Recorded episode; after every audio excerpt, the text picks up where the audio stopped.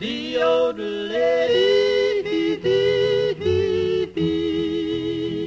The other night, dear, as I lay sleeping, I dreamed I held you in my arms.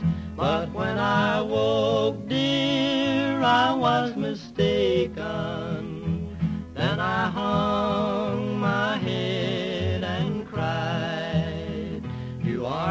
sunshine, my only, only sunshine. You make me happy when skies are gray. You'll never know, dear, how much I love you. Please don't take my sunshine away. You told me. Hey there, everybody. It's Emily, And I'm Christine. and we're together equal the Emily feminine Christine. critique. Uh, Feminine critique. Feminine Critique Podcast. Boy, do we need to record like an opening intro so we don't have to do that every time because we're not getting any better at it. I should play like I should play the drums like because that's a drum sound. Can you do that again? No. Oh, okay. Well, people, you had your chance. Press rewind. You get it again. That's your gift from us. I can't replicate that. That magic. here on this episode 54 ish, we're talking about two movies, Yeah. uh, both from kind of the same year, depending on which part of the country world you're in. It was like 2007 to 2008. I don't know if technically they were released the same cinema year or not, but they were very close. And they're both set in space, in part. And those movies are. I was trying to think of a fucking joke. I'm really ill prepared. I was gonna think of a funny joke movies that are set in space. But I didn't do that. Balls is set in space. Yeah. For all the Star Wars movies, all of them, everyone you can think of. Um, no, that's not true. It's Sunshine and WALL-E. Yes.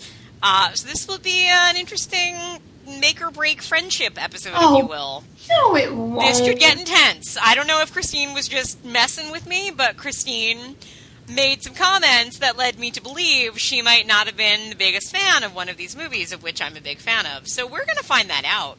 We might find it out. Hmm, indeed. Before we do that, uh, let's talk about some other movies we've been watching.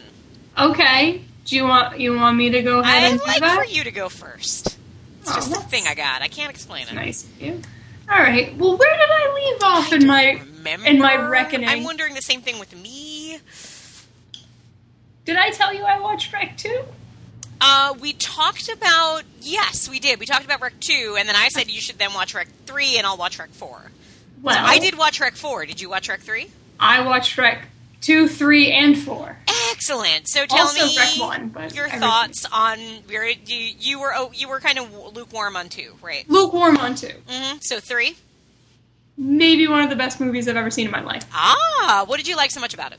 It was just so great. It was really funny Mm-hmm. Yeah. and really earnest and really cool. The earnestness was really effective and important. I thought because I Me- really me liked too. those people. Me too. Like yeah, I, I, believed they loved each other. I wanted the best for them. Yeah, Even and even Zach made the, the comment like like I don't want that waiter to die. Like why? why do we care? Yeah. We don't. But yet you care about everyone, and it it Mhm. pushed the like the mythos of the series further. hmm Like it did really interesting things I had never seen before, Yep. and it was so upsetting at the end. Yeah. Like I adored it. What I like Wait, too. That's my Netflix recommend, everyone. oh, oh shit! I forgot to do one of those. Um, I can find a new Uh, one. my my Netflix recommend is actually Rec Three. Something I liked about the movie too was it's found footage until it's like, you know what? It's too hard to do it anymore. It's going to be inconvenient to the viewer, so fuck it. Now we're a movie. so good, and I actually people when I expressed how much I enjoyed this, people actually said that was what they didn't like. That it dropped it. Yes, or that it half-assed Dude, it. I I've seen two said. movies with the shaky cam, and it. now I like a change. And they like establish it's like they drop the camera, and it's like, yep, that the camera's dead. Okay, so now it's a movie. It was so cool. Yeah, which district? I loved was it. District Nine that did that too, and I was like, Dis- you know, it's fine. Yeah, District Nine abandoned what they were going for, Right. and it became like like a action. Now we're a movie. extravaganza. Yeah. I mean, I'm fine Boy. with it when it serves a material, though, and I think it did in, both of those cases to me. Holy mackerel, was it good? hmm And you did not have to see one and two to watch it, which I found very interesting. Um, it definitely helped. It might have. I showed it to Brannon without him having seen one or 2 Mm-hmm. and he didn't feel like he missed anything. And I didn't feel like I had to explain anything either. That's interesting. Yeah. Yeah, I liked it a lot. Mhm. I um similarly or not, I didn't like four.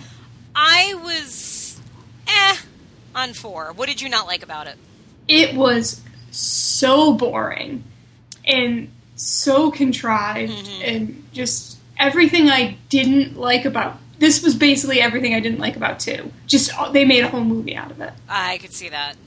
Ugh, it, It, was, a very slog. much like, okay, we're gonna do. We did Rec uh, at a wedding. We did Rec in a building. Now we're doing Rec on a boat. But he didn't Rec on a do that much with it. Yeah, Uh, I didn't know the geography of the boat, which is really important in a movie like that, where you're in tight quarters and you only have so many places you can go. I didn't think it established that well at all. I agree. Uh, it was just, it was very meh. I mean, still like, okay, I mean, it was decent as far as acting was fine, the pacing was okay. But like, I started watching it on my way to work and then had like stopped it, went to work, and then when I like came going home on my computer, I'm like, oh, what was I watching this morning? Oh, right. Okay, I guess I'll finish that. Like, I didn't. It wasn't this burning desire to go back to it at all. Yeah.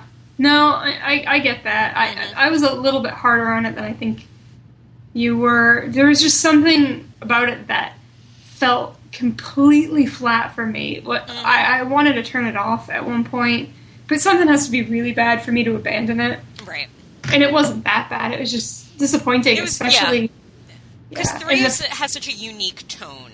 oh, three. And whereas four, like, even like, is it Angela? Like, I Yeah. didn't really. I feel like I'm supposed to really be on board with her. And in the first movie, I love her. And Yeah, me too. in this one, I'm like, I don't agree with your choices. hmm Just let them take it out. You might have a parasite. They know what they're doing more than you do. And I Yeah. didn't buy that she knew any more than anyone else, and that kind of bugged me. Yep. Well, It it was disappointing all all the way around, but three makes it all worthwhile. I'd agree. Uh, I want you to watch. I should have checked to see if it was instant because then it could have been my instant pick. Um, I do request that you watch Sleep Tight, which I think it's it's one of the rec directors. I think it's Okay. a director that did three. I'm not 100 percent sure though. I Um, love but it is really good, and I'll, I'm really curious what you think of it. So, Oh, okay. Yeah. Cool. uh, Cool. what else did you watch? I then decided to watch all the Terminator movies. Ooh, okay. How'd that how'd that work out for you? Uh, this is the second time I've seen the first Terminator. Mhm. I always get surprised how it's not the movie I think it is because I grew up watching Terminator 2. Sure, me too. So, like, Terminator is always a weird one Yeah. for me. Like, the first time I saw it, I was like, wait a There's minute. not enough explosions in this movie. who's this guy? Mhm. But it's it's I enjoy it. I really like it. It was nice watching it again with my expectations in place. Like I get what this is going to be. Um, I love Terminator 2. Yeah, I'm not. A super fan of it, but I absolutely have nostalgia for it. Mhm. I remember seeing it in the theater. Um, I have never seen. I had never seen three. Okay, what are your thoughts on three? It is just offensively bad. My dad loves part three. Aw, he's he he has it recorded on his DVR so that like he has like a couple of movies that like when there's nothing on he'll put it on and he will always go back to that movie. I don't get it. I do not get it. Yeah, I I like don't- the ending of that movie and that's it.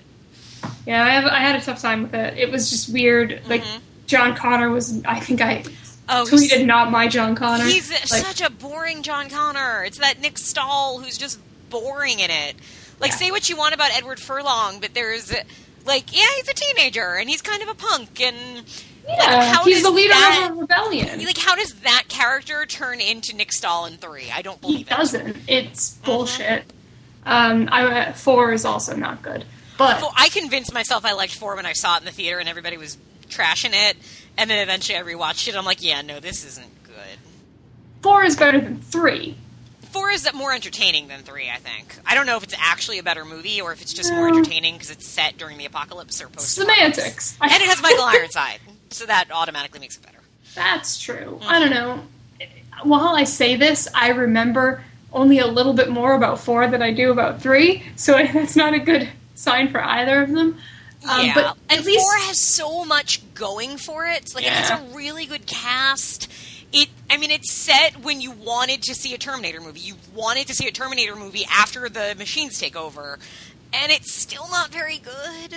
No, at least four feels like a real movie. Three is just That's like fair. this Yeah. joke. Eh, I don't know. Um, to cleanse my palate after Terminator 3 and 4, we watched um, Would You Rather. Oh, okay. You liked it?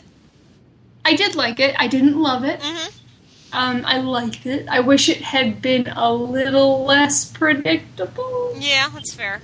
Especially when it's like, it's basically telling you what it is. Yeah. It's like, And hey, there's there's a couple of like plot threads that I feel like I feel like they decided that they were going to make it as lean as they could. So Which is this, cool. which is fine, except I'm Yeah. like something was supposed to happen with the son, with Yeah. um, Penguin from Batman from Gotham. who was amazing Oh, in he's it. great. Do you watch Gotham? I I mean, you shouldn't. It's terrible. The No. only the only reason, and we gave up on it, but the only thing we liked about it basically was him. He, Yeah, he's, he's- really good. he was real, real good in this. Like really dislikable. Yeah. Um, so yeah, that's that was good. I mean, it was. I would never watch it again, but I'm glad I sat and watched it because Victor from Dollhouse is in it, and I mean, selling point. It's a it's a really good cast. It is a really good cast. So for that reason, Yeah. um, I watched a really bizarre movie, and I should be looking this up because I can't really speak to what it is. Called Morgana or Morgana. I've seen this pop up on Netflix Instant Watch a lot, but I have not watched it. It is so weird and kind of awesome. Oh. We went on like a my my my instant pick will inform this as well. But we went on kind of like a like a foreign movie kick for a while. Okay. Like all the Recs and we did Morgana and then we did this other one that I'm not going to talk about.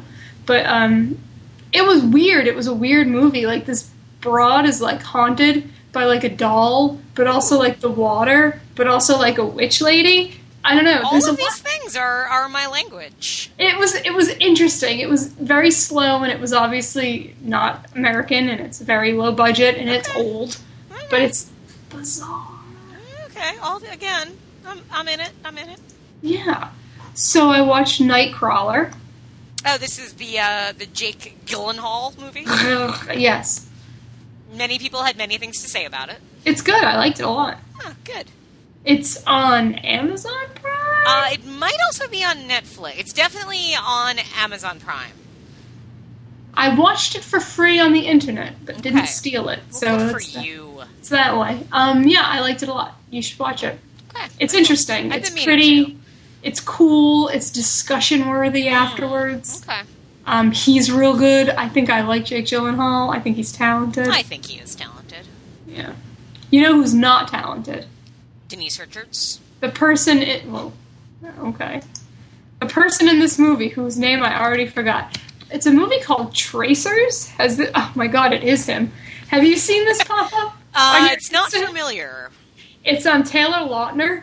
Oh, wait, wait. Taylor Lautner is not Taylor.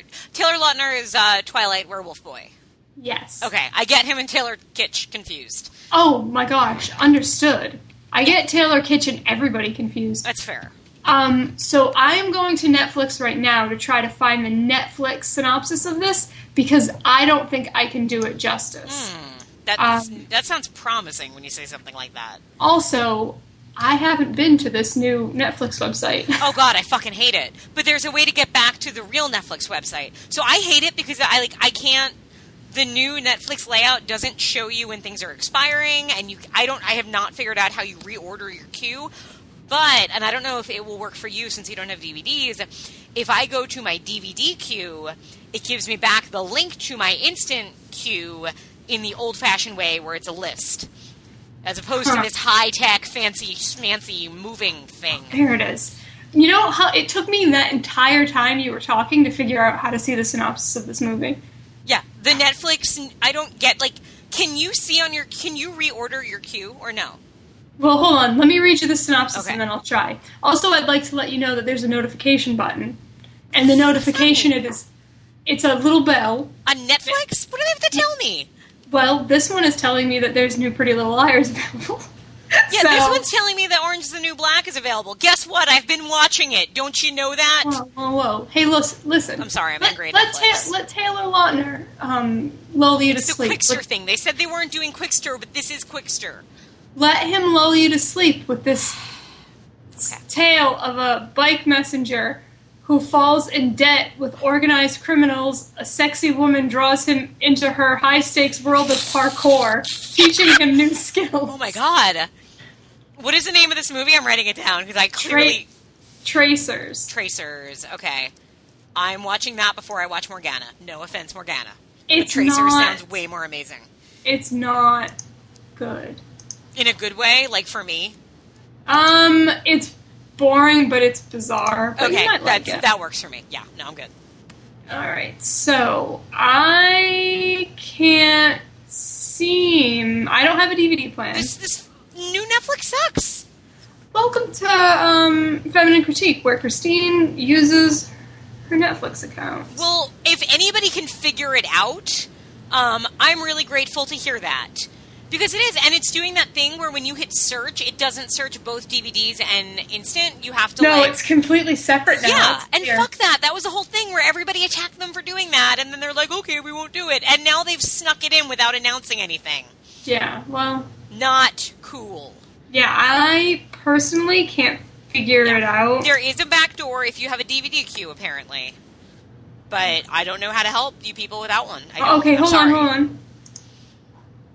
I can bring. Oh, I, I've done it. What would you do? I went to. I hovered over browse, Oh. and my list is right there. And I went to my list, and it's. Oh. Okay. All right. All right. We're good. Okay. All right.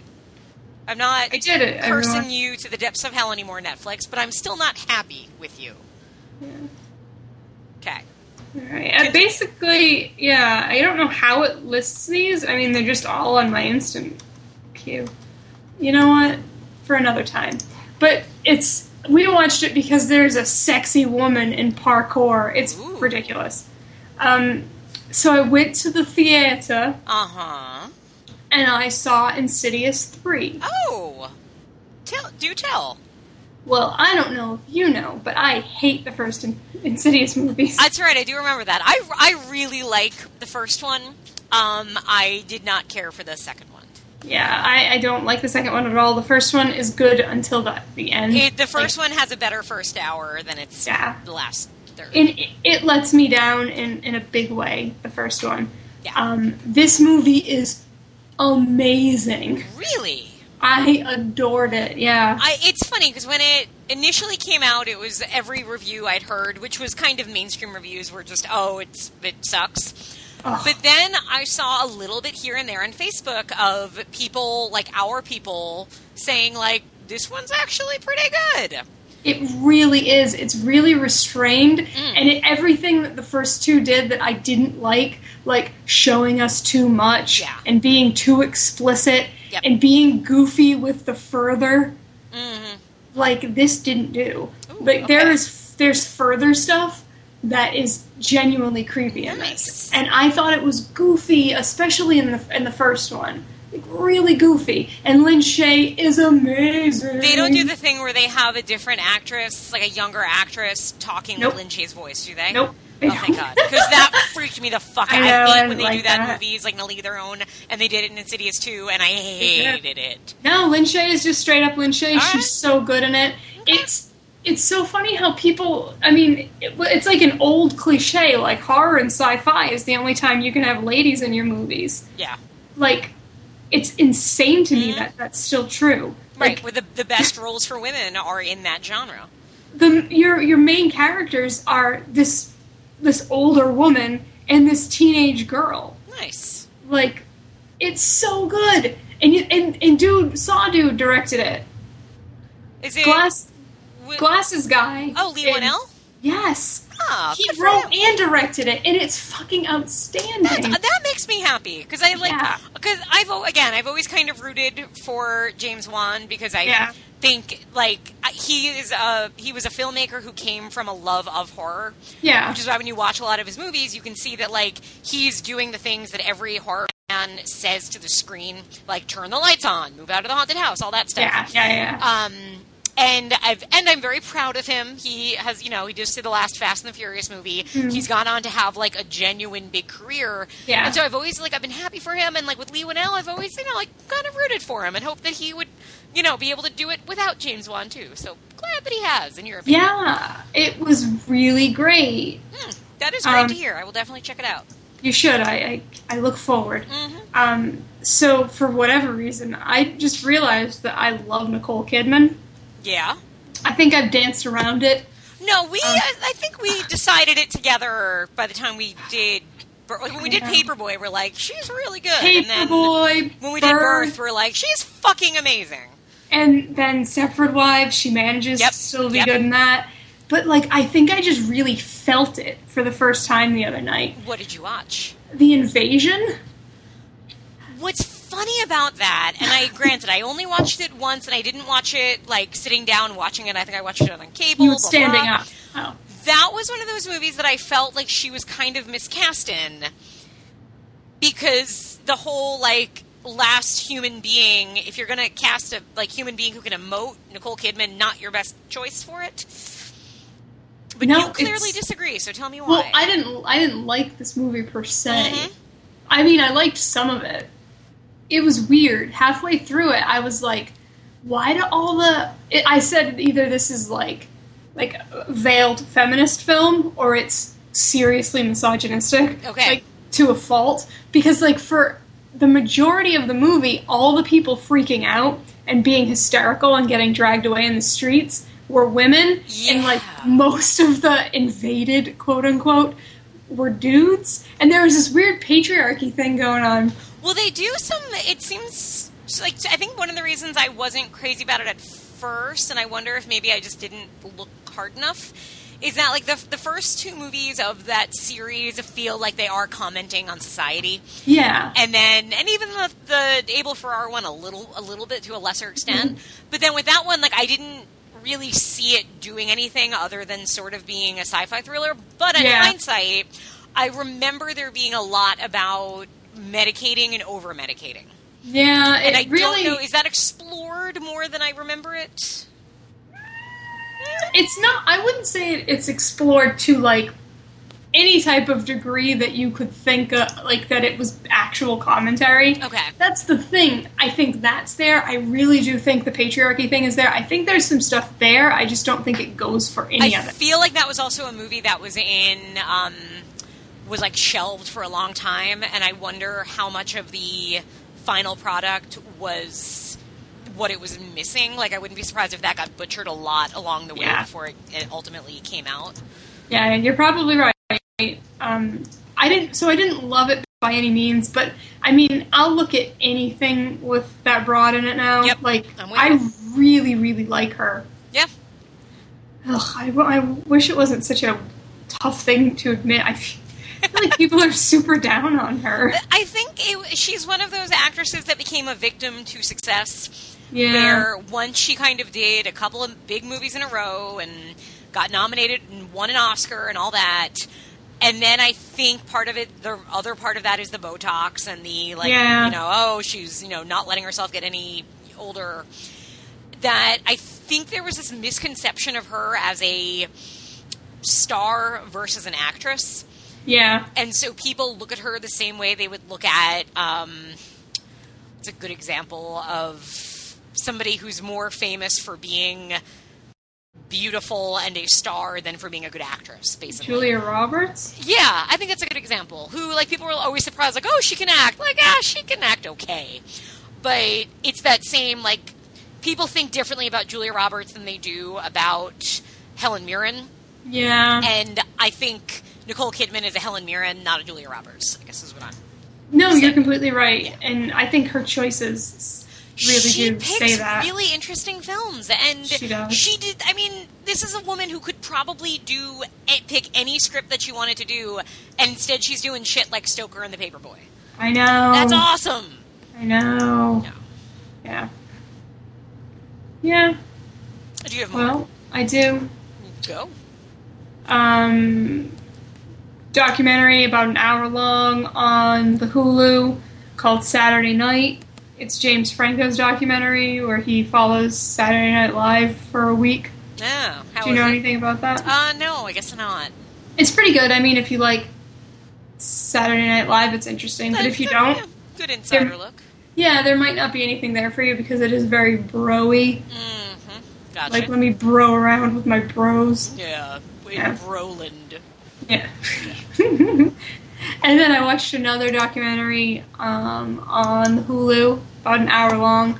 It was uh, like Beaverton is I think the the name of it. There's a colon afterwards, but it's about this like like queer, um, trans friendly like women's tent at Burning Man.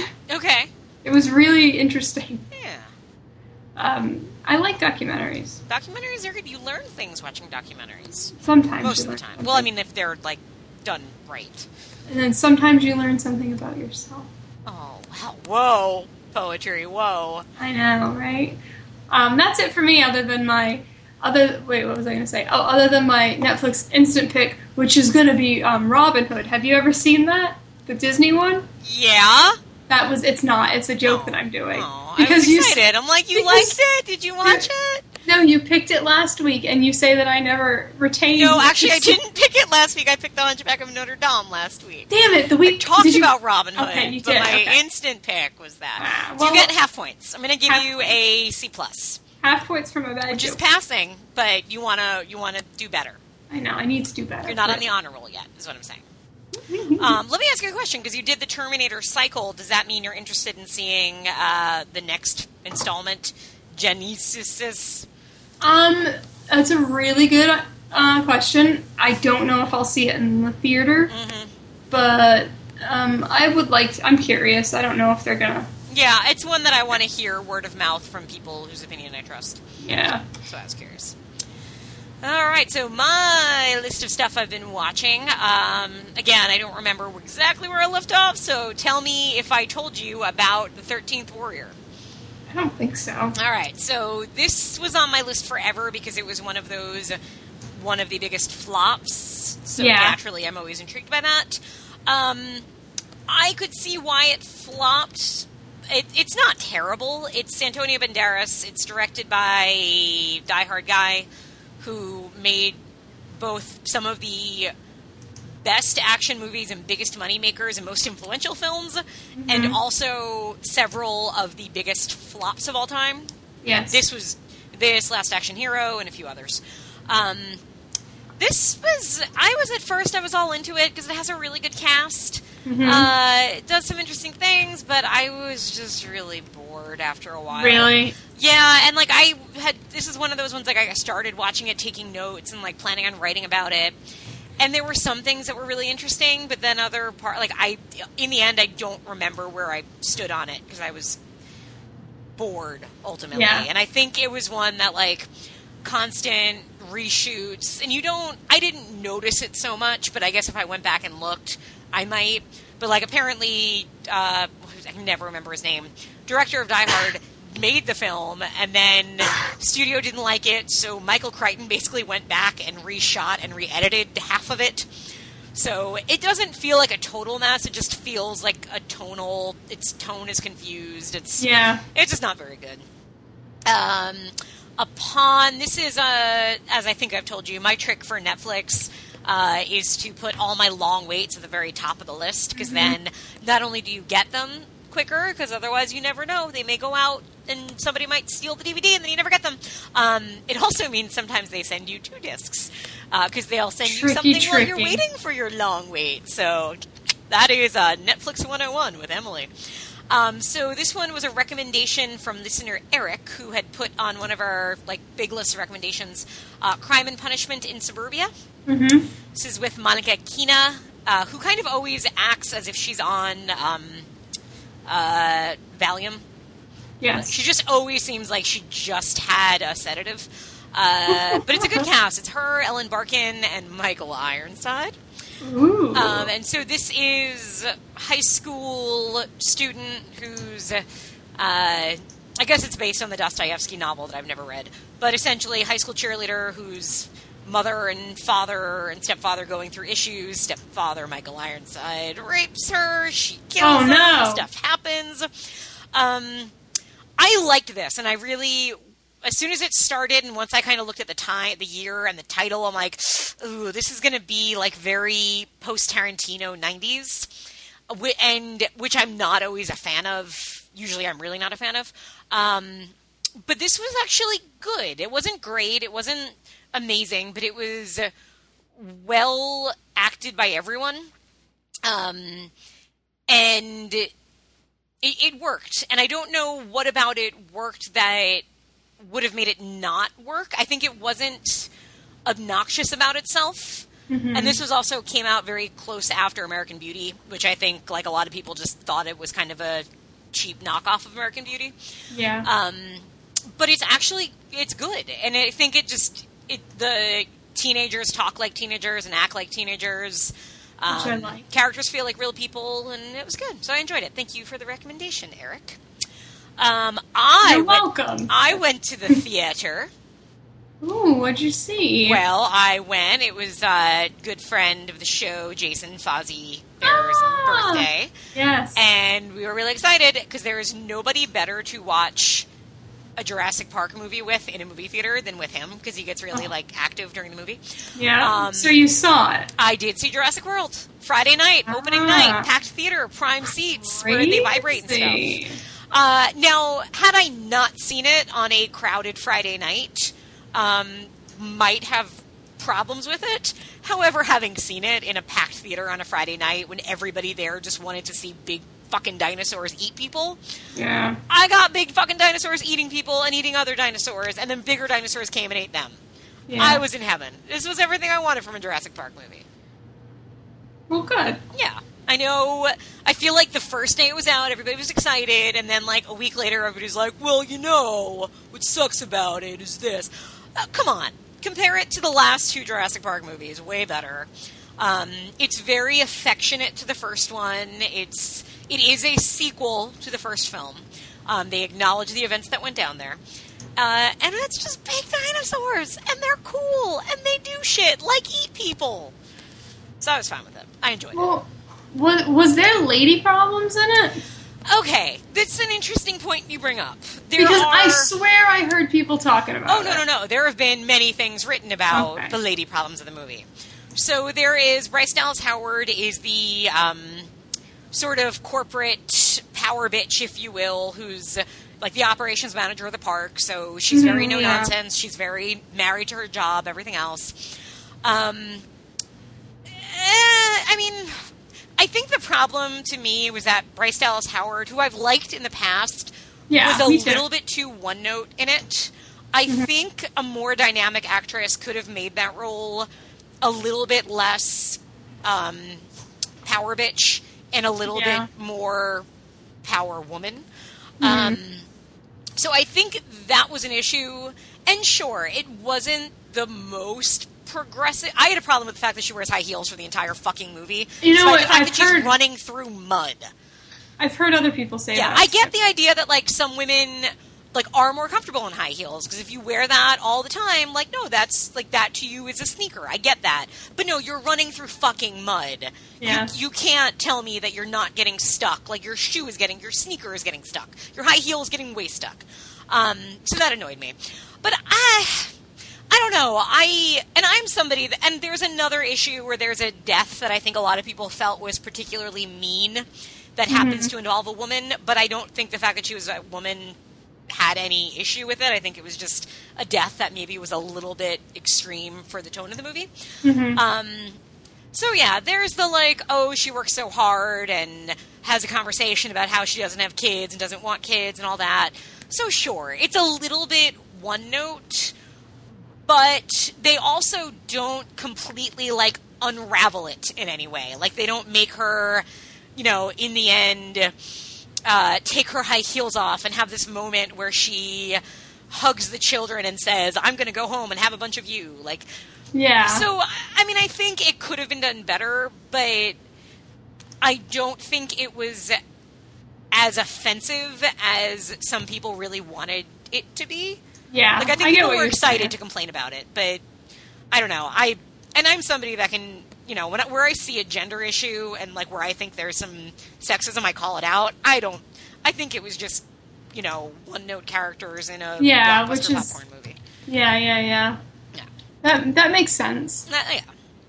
Um, but I'll be curious when you eventually get to it, if you ever planning on it. Um, I mean, if you, honestly, I would say though, if you're not going to see it in a I'm theater, probably not then I don't think you should see it. Like this is a movie that feeds off of the energy of everybody wanting to watch dinosaurs and I like don't- cheer together. So if you don't want that, I think it's going to play very flat at home on a screen. I don't think that I have ever seen any of them other than the first one. The- Well, I mean, you're not missing anything. Well, but Part still, it shows. terrible. Part three is not as terrible. See, part Yeah. two is terrible because it is a Steven Spielberg Jurassic Park movie, and it is what it is. Yeah. Um, there are sequences in it that are good. There are things about it that are good, but there is so much in it that is really wrong and tonally confused. Um, and three just feels like everybody making it knew they were making the movie that everybody would forget about. But hmm yeah. Okay, what else did I watch? Um, on Amazon Prime, I watched a movie called The Shout. Are Oh, I've heard of that. John Hurt, uh, Tim Curry in a small part, Yeah, that's. um, Susannah York. This is really good and really weird. I think the Gentleman's Guide reviewed it a long, long time ago. The title always stayed in my head, and then I happened to find it on Amazon Prime. Uh, Mhm. Strange, strange movie about a kind of wanderer who may be able to shout and kill people with his um, Australian black magic shout. Sounds the coolest. Yeah, it's pretty cool and weird and unlike anything. I couldn't compare it to anything. Um, and the sound design of this movie is amazing. So I would recommend it. Uh, Amazon Prime. Uh, on DVD, I watched, uh, oh, I forget who directed this, but some Italian director in the 60s, The Bloody Pit of Horror, with, uh, I think it's with Mariska Hargitay's father is in Cool. it. Uh, it's just a, you know, kind of shitty, cheesy 60s Italian horror movie, but it's pretty fun. I enjoyed it. Um, on Instant Watch, uh, this was not an easy thing for me to do, Oh no. but so I felt like I should watch this movie. Mhm. And I had it. The reason I watched it when I did is that this has to do with Netflix's new way of showing like your queue. So we have the Roku now. So now when we put on Netflix and like you're surfing and you stop on a movie, it shows stills from that movie. Yeah. And so I had this movie on my queue, and Brannon, being so supportive, would go to that movie and just like wait for me to realize it was on the TV and start freaking out because it was the movie, um, the Adrien Brody movie Dummy. Oh yeah. I still haven't seen that. Yeah. Oh, I want you to. I'll be really curious what you think of it. It is so. I'm I'm fucking terrified of ventriloquist dummies. They make me very uncomfortable. Are you? I hate them. Uh, and but I put the, the thing. The other side of that is I am fascinated by things that scare me. It is you know my entire history. Well, that's why a- you're so awesome. Exactly. Well, thank you. Um, but so I felt the need. I'm like, if they made a movie called Dummy and it's on Instant Watch, I should watch it. And this is not a horror movie. It is a sort of quirky comedy. Um, I was, mm, I don't know. I at times I hated it. At times I was like, it's all right. Real ridiculously good cast. Milla Jovovich, who's really fun in it. hmm Um, uh, Vera Farmiga, uh, Jessica Walter from Arrested Development, and Illeana Douglas, and Adrien Brody. Uh, I didn't know that that was the rest of the cast. yeah, it's this amazing cast, and it's basically Adrien Brody is this kind of socially awkward young man, and his family's all wacky in different ways, and he sort of falls in love with normal Vera Farmiga, uh, and he gets a dummy. Um, and there's moments where the dummy, like where they dress up the dummy, and it's horrifying, and I hate it. Uh, but this is much more a f- movie about like this quirky family. So it's one of those. If you like, I guess if I had to compare it to a movie, I would probably go with like Garden State because it even does the same thing where like there's like montages with pop music and stuff, and that and those are the moments where I was like, oh, kill me. But then you'd bring in Illeana Douglas, and she's awesome. Yeah. Um, and something really weird that I noticed in this, um, Jared Harris is in this. Do you know who Jared Harris is? That name sounds familiar, but I you, can't would, really. you would recognize him. He's in a lot. He's British. He's Okay. on Mad Men. He was Lane Price, but you probably didn't get there because that was later. Um, yeah. He was on the Law and Order SVU episode called Svengali, where he played like this artist serial killer who got other people to murder people. No. Mm-mm. Okay. What's interesting is in this movie he's American, and when he's speaking with his American accent, it is the exact same voice and like the face he makes when he speaks, identical to when Jude Law is playing American. Like Mhm. if you go to like I Heart Huckabees and you watch Jude Law where he's playing an American, he does this thing where like he he he he sort of talks like with his full mouth where his like it always looks like his mouth is working really hard. Uh huh. And Jared Harris does the exact same thing in this movie. It's so weird. So they need to play brothers, but only if they're American. That's what I took away from Dummy. Well, good. Uh, also, Glad it was worth it. it, that alone. Also, on Instant Watch, um, I watched a movie called Don't Blink. Uh, Yeah, I've with seen Brian Austin. Green and Mena Suvari, who's in it for like Yeah. five seconds. Um, it's okay. I mean, again, for if you're flipping around and you want something new and slightly different, it is different, except it's it leaves things unresolved and it's not good enough to do that in a satisfying way. Yeah. So that was bothersome. Um, I watched a couple of document or two 30 for 30s on Instant Watch. One was June 17th, 1994. So this is about um, that date, June 17th, 1994, which on this day, several things in the sports world happened, including the start of the World Cup in Chicago, the uh, Arnold Palmer's last retirement game in golf, the, I think it was the Knicks, uh, in basketball doing something. I don't know. Um, Shooting hoops. the parade for the Rangers had just won the Stanley Cup for the first time in a very long time, and O.J. Simpson got into a white Bronco and. His friend drove him away from the cops. Mm-hmm. And what this is essentially is just one long montage of all that shit happening and how Yeah. crazy it was. It's really good. It's a really good time capsule. Um, I mean, I was 12 when this happened, so I remember it really clearly. So was I then. I know. But at the same time, like, actually, no, you would have been 11 because you have a later birthday. Ugh. I'm just saying. It's to see it in and remember how insane um, it was and how you have, you know, newscasters reporting on things they don't actually know. You have the, you know, sportscaster for the basketball game trying to figure out how do I talk about this basketball game when the entire world wants to know about OJ Simpson. Yeah. Um, it's it, it's just an interesting like reminder of just how crazy all that was. Uh, also watched a 30 for 30 the day the series ended, which is about the San Francisco earthquake in 1989 and how it interrupted the Giants uh, A's World Series.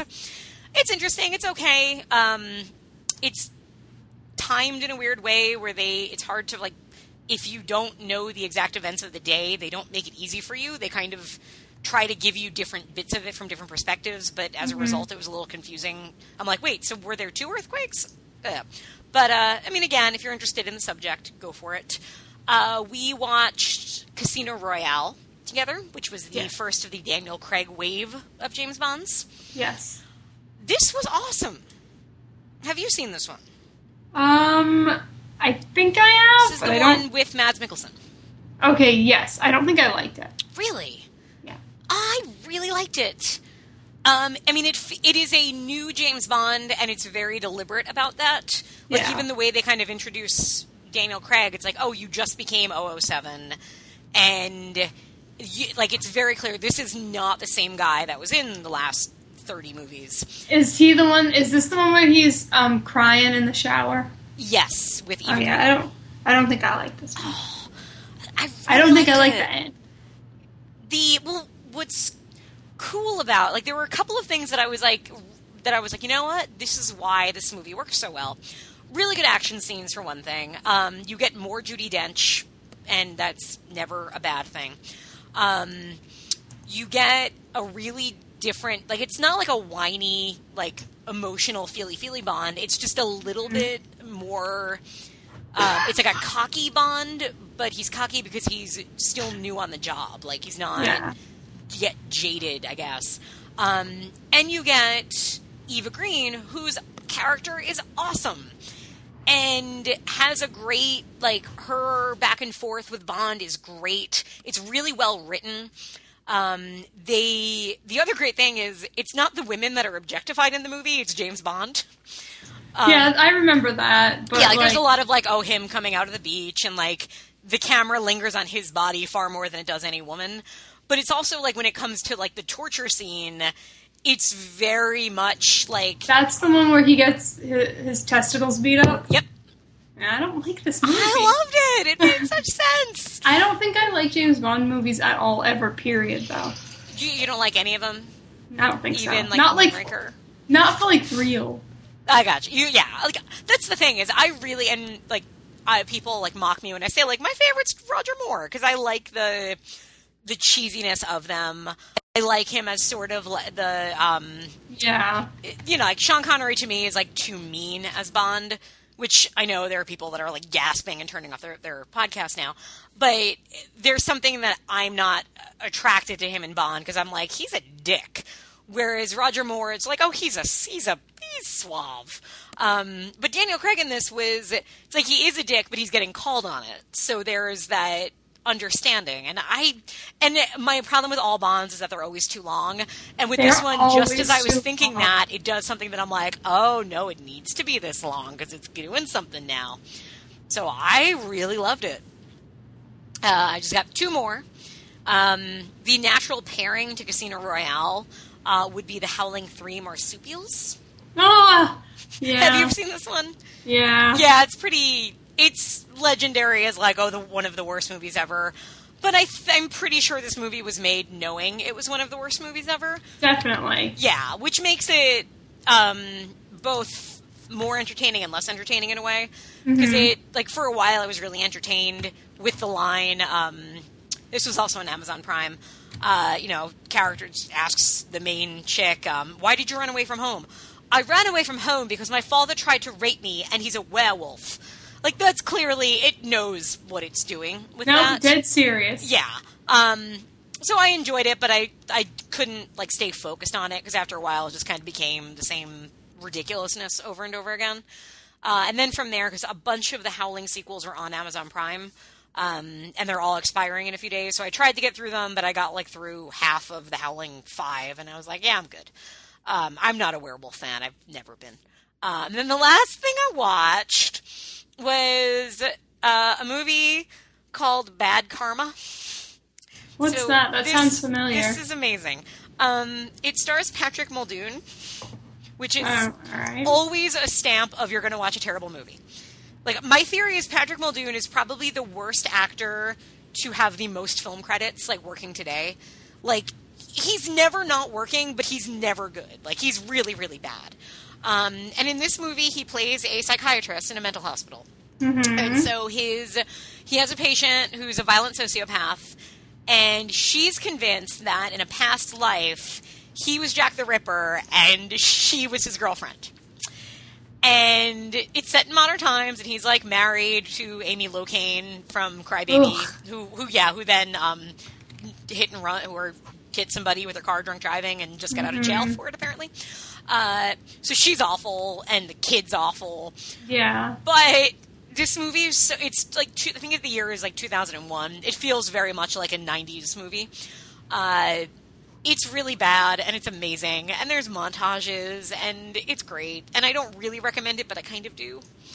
Uh, this also made me, um, and I'm going to open it up here and see if anybody can give me good recommendations. I was in such a movie for more shitty 90s thrillers, and I it's really hard to find them on Instant Watch. I can find them on Amazon Prime because for some reason they just have the bank there. Yeah. Um, but I've not been able to like figure out a good way of search. I was trying to just search actors like Patrick Muldoon and Brian Austin Green, um, but it was not proving as useful as I thought it would. So, listeners, if you have recommendations for me that are on Netflix Instant of shitty '90s sexy steamy thrillers, please. I'm just in a mood for them. I don't know what it is.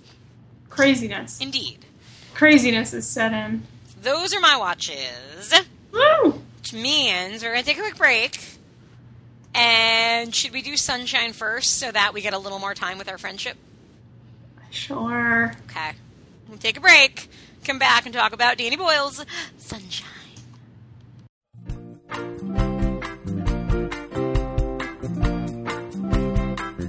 Good morning, starshine.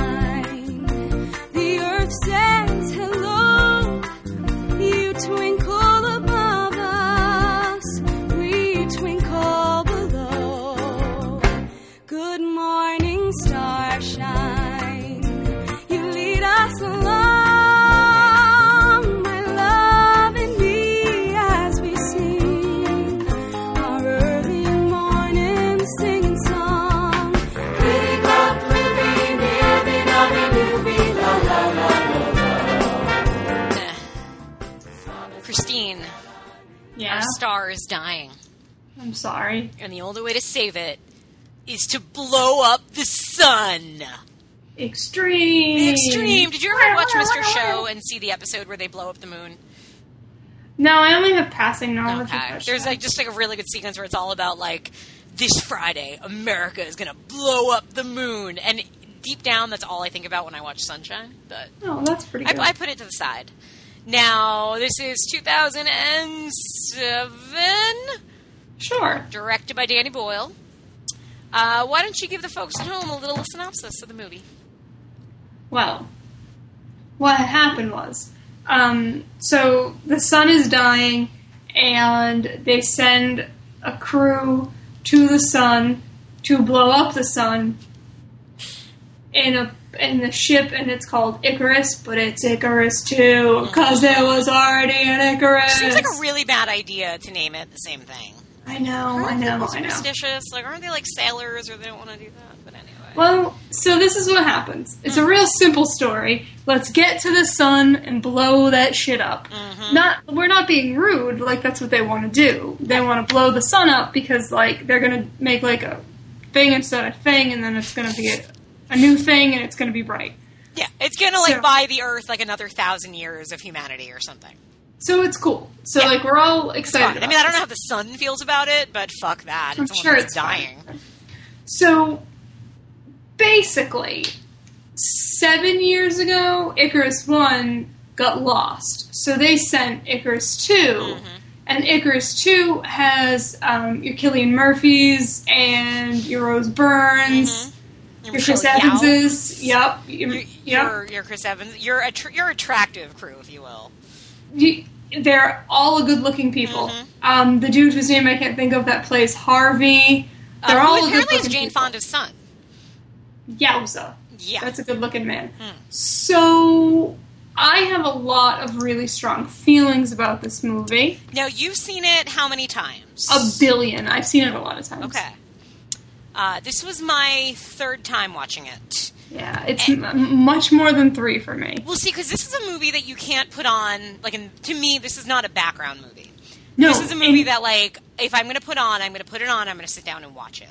and yeah, you can't stop watching yeah. it. Well, and that's the thing that was fascinating to me was first time I watched the movie, I had feelings. Second time, I had very different feelings. Third time, I feel like I had resolved where those feelings are. But but I, Oh. that could change the fourth time because my third time was very different. Oh, well, that's good, I guess. I don't know. Okay. Um, I don't know. So you'd um okay, so you've now this I will say this was the first one of the first movies I bought and watched on Blu-ray. Me too. Fuck, this looks beautiful on Blu-ray. It's so nice. Oh, this is such a gorgeous. Unfortunately, I have an issue with my um, sound on Mm-hmm. some Blu-rays where the sound just doesn't the dialogue does not play as well as it should, so we had to put the subtitles on, which was kind of a pain because I this is like one of those like 2001 where I wish I could just sit back and experience. Yep. Um, but this is a fucking gorgeous movie on Blu-ray it is beautiful Yeah. and horrifying. and very horrifying. Yeah, It is a terrifying film. it this it is It is. I had a different experience this time as well, okay. um, which is strange. I Now, thought what do you think accounted for your different experience? What about my different experience? What accounted for it? Like how did how has your opinion on it changed as you've watched it? I, I don't think it's my opinion Mhm. necessarily as my perspective, my point of view, my ability to look at certain things a certain way. Like I have seen it an embarrassing amount of times, so like I know what happens. I can tell you the order in which Mhm. everybody dies. Like, I- like I, I know, I know the beats. And I know, like, I already went through the watch where I like was super excited about everything that ends up paying off. Mm-hmm. So now I'm like, I guess in the theoretical stages, Okay. like like so does this mean that or, or like the irony between like the sun is the bad guy but the sun is the thing they're trying to save. Mhm. and also did pinbacker become the sun? Is he a mo- like is he is, is it radiation? Has he become a monster? Is he even real? There are some theories out there that say there is no pinbacker. i don't think there is a pinbacker. I think they all have space madness. See, I mean, Yeah. Th- that's a fair like. It's one of those. If that's the reading, then there's nothing to dispute it because then you could say everything you're seeing, you're seeing through their eye. Because you could say like, well, no, because Icarus, when the computer tells them, the computer tells them there's somebody else on board. Mm-hmm. But you could say, oh no, that's just we're hearing what he's hearing. So yeah, I could see that your defense of that. or maybe not. I don't know. I don't like. I I'm not gonna. I'm not gonna take anything like too seriously about it in that regard. Like I don't think I'm supposed to necessarily know. Um, it's just uh, it's just interesting because he's he he's not a man anymore. There's no way he is because we already know that if you open the, the shields and let like four percent of the sun in, you're gonna like fry your eyes out. Right. But when Cap is running out, he flips the dial and, and tells the, it to go full sunlight, and Pinbacker just yells like he's Right. not a person anymore. And even the way he's filmed is in this sort of you never see him as a uh, like his body is different from everybody else's. Like there's Yeah. a, a blurred vision to him where he almost looks like a CGI character in this universe of very real people. My reading of that is that he, I, I tend to believe that he has he has become the sun, and you can't stare at the sun, and that's Hmm. Okay. why you can't look at him without it being blurry or looking away and never directly. Um, I don't know. It's just Well, it's there just is crazy. there's um a, a lot of really interesting trivia with this movie, and one of the things that really does stand out, this movie written by Alex Garland, who worked Yes. with Danny Boyle on a lot of things, and directed by Danny Boyle. Alex Garland is a pretty, I think, um, public atheist, and has basically said like this movie for him was, I think he described it as a love letter to psychologically minded science fiction, and a movie about atheism, an atheist meeting God, which is is definitely there. This idea that um, like sort of and like what the movie the movie the way the movie treats science and has this awe of science is something I really like about it. Um, but the flip side of that is there is definitely a faith element, but it could be interpreted as just it. This is the mo- that people who are going crazy. That's when they kind of succumb to faith. That's one way of looking at it. Or like, no, the sun's really powerful. Blah blah.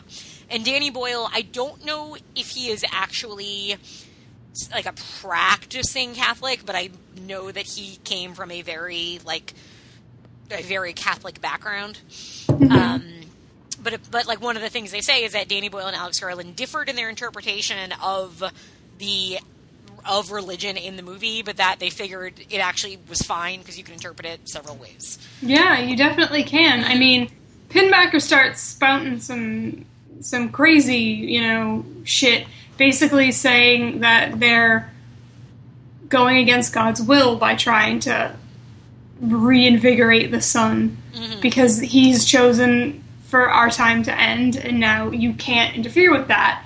You know? Also the so Pinbacker's the bad guy, but also the sun is the villain because like everything starts to go wrong when they lose when they get into that dead zone where they lose contact with Earth Yeah, as they Like- get closer to the sun. closer to the sun, and so the sun is the bad guy.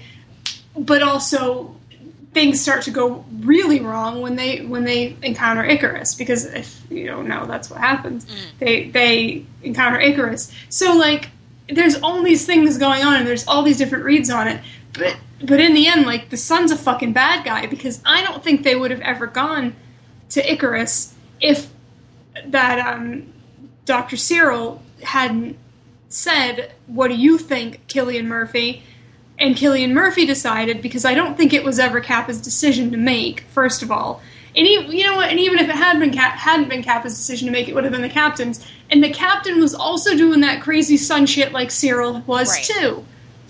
Oh yeah, there is definitely the thought that I'm very If- passionate about this. And I mean, we're going to be. I think this is the kind of movie that, in order to really talk about it, you have to have seen it. We're going to spoil it, just because I think it's very limiting to talk around Yeah. things. Um, I just made no sense if you haven't seen no, this movie. very much so. And this is the kind of movie like the plot is very simple: spaceship blow up sun, shit happens.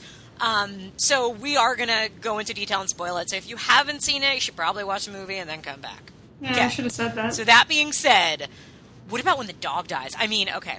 So no, no. um, I think there is very much if the captain or Searle didn't die when they do, either, especially Searle, would have gotten to that, would have been Pinbacker.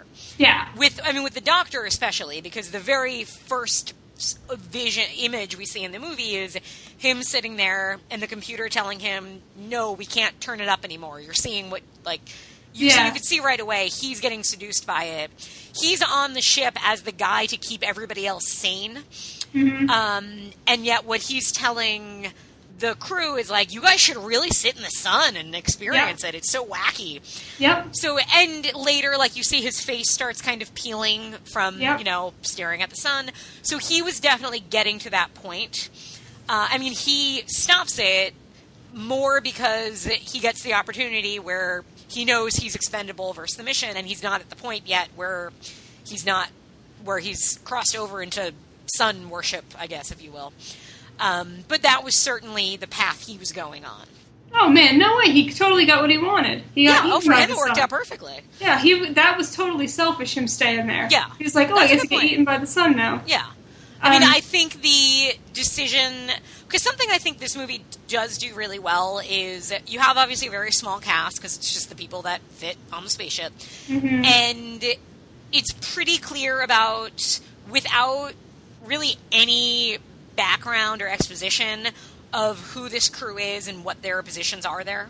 Yeah, Uh, and it's kind of simple in a way where every character sort of has that one thing that is motivating them. Um, so in the case of, uh, of like Chris Evans is very much the mission. We're going to do the mission. Nothing else matters but getting the mission done. Um, whereas Harvey, Jane Fonda's son, yes, you can see like without it hammering it over the head, he wants to get home to his family, yeah, and that is obviously the worst thing you can want to do when you're on a mission to save humanity, and self-sacrifice is probably going to be required. Uh, but that's something I do really appreciate about the movie is that I understand everybody's reaction to everything. They Yeah. all make nothing is out of character because I know who these characters are very quickly and effectively. I agree. Yeah. Um, I hate Searle like a lot. Like I hate when the captain is out trying to fix the shield and he's yelling at him, "What do you see?" When he's about to die. That makes me so Oh, God, mad. that scene though, that is the scene that on Blu-ray is just incredible. yeah, The it is so tense. The music in this movie is a this is a great great score. Oh, it's beautiful. I forget who did it. Um, that one guy whose name I can't. that guy who writes music and shit. Uh, but the music is so strong, and I think I feel like this is another one of those scores that they've since used in other movie trailers. all the time. It was in the Days of Future Past trailer, and it was so fucking unearned. yeah, it's and it's very distracting. But that scene of the captain, you know, dying, uh, with the what do you see, and with the sun getting stronger, and Yeah. with that music swelling is, it's one of those. Um, and I mean, I I'm gonna say I do have problems with this movie, and the third time around, I figured out more specifically what those problems were. But this is also a movie that, um, kind of like 2001, where you do physically experience this movie. And that is not something I say lightly, and that is something that I think is a feat of filmmaking. Is that I feel like I am in a different place when I watch this movie. hmm Um, the what else was I going to say? Uh, Chris Evans, man, Is amazing. he's so great, and this is, I mean, and I think for a lot of people, this was a movie that everybody was like, "Oh, he's actually good." Yeah, Which he you could is. go back to not another teen movie and see that, really. Absolutely. but he's I, and especially again the third time around watching it to realize like as much as the first time you watch it you think he's such a dick when you watch it knowing where it goes you're like no man they should have listened to you the whole time Yep. You Um, were right about everything because He's my hero. He's the best because his whole thing is we're doing we're completing the mission. And again that's something like you watch it and you know you're like oh he he's military. He was from a military family. Like i feel like you get that and then if you read like the long background and all the character you know studies that they wrote about each character that doesn't make it into the film like yeah they say that. Like no no no his whole Yeah. family was military. Yeah i get that from watching the movie.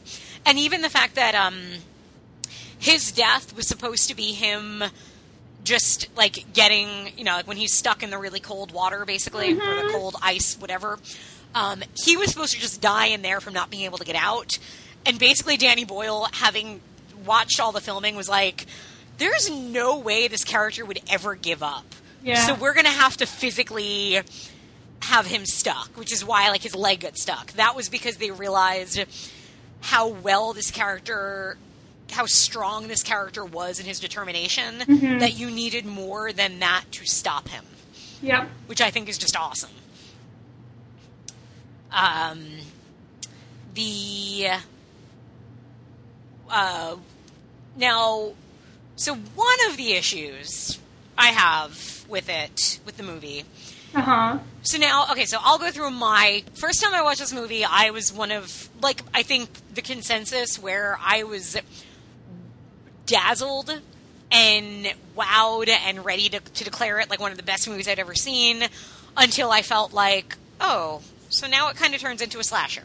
Oh, okay. Yeah, we've discussed this. We have, yeah. Yeah. and that's that is really how I felt the first time I watched it. I'm like, Mm-hmm. it was not a switch that I was ready for or wanted, and I kind yeah, of you weren't know, looking for it. yeah, because you feel like you're watching this grand thing that's almost um, what's the word I'm looking for?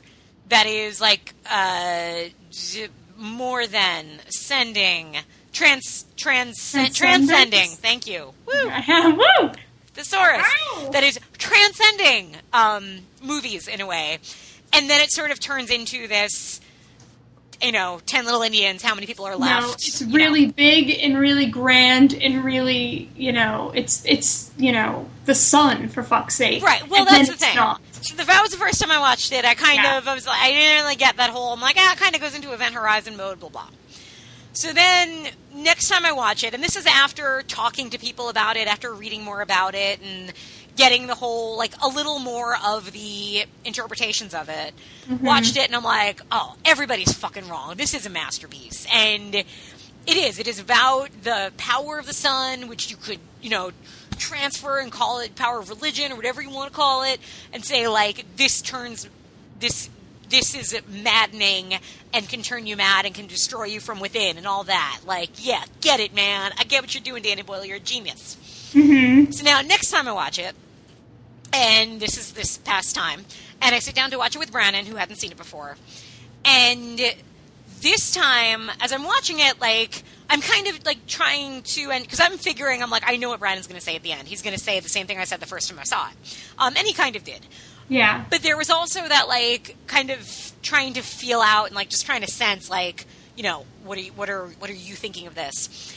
And there were some things that started happening towards the end where I suddenly could. I'm like, Rose is Rose Byrne still alive? Where'd Yeah. she go?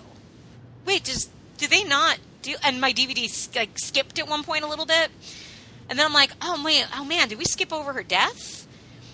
When the movie ends, I'm like, wait, I don't, I still don't remember. Does she die? I don't think they ever show really what happens to her. Um, and it was one of those like afterwards talk, and you know his thoughts were like, well, you know, it's great until it kind of turns to this, and I'm, I'm like, I'm just kind of listening, and then I talked to again, like I talked to a coworker about it, and it, and as I'm like explaining and trying to kind of defend it, I realize I'm like, you know, this is a movie that there's one thing to say about a movie where it, it you know you take more from it or you take different things from it the more you see it Yeah. um, which i would say about this i would say about a lot of films but there's something else to a movie where yeah i take different things the more i see it and then i the movie to me uh, can't justify itself with some of the things that i and others find wrong with it i think. I think that the fact that and maybe maybe i'm wrong maybe you'll say wrong um, but the fact that nobody watches this movie the first time and ends up 100% satisfied.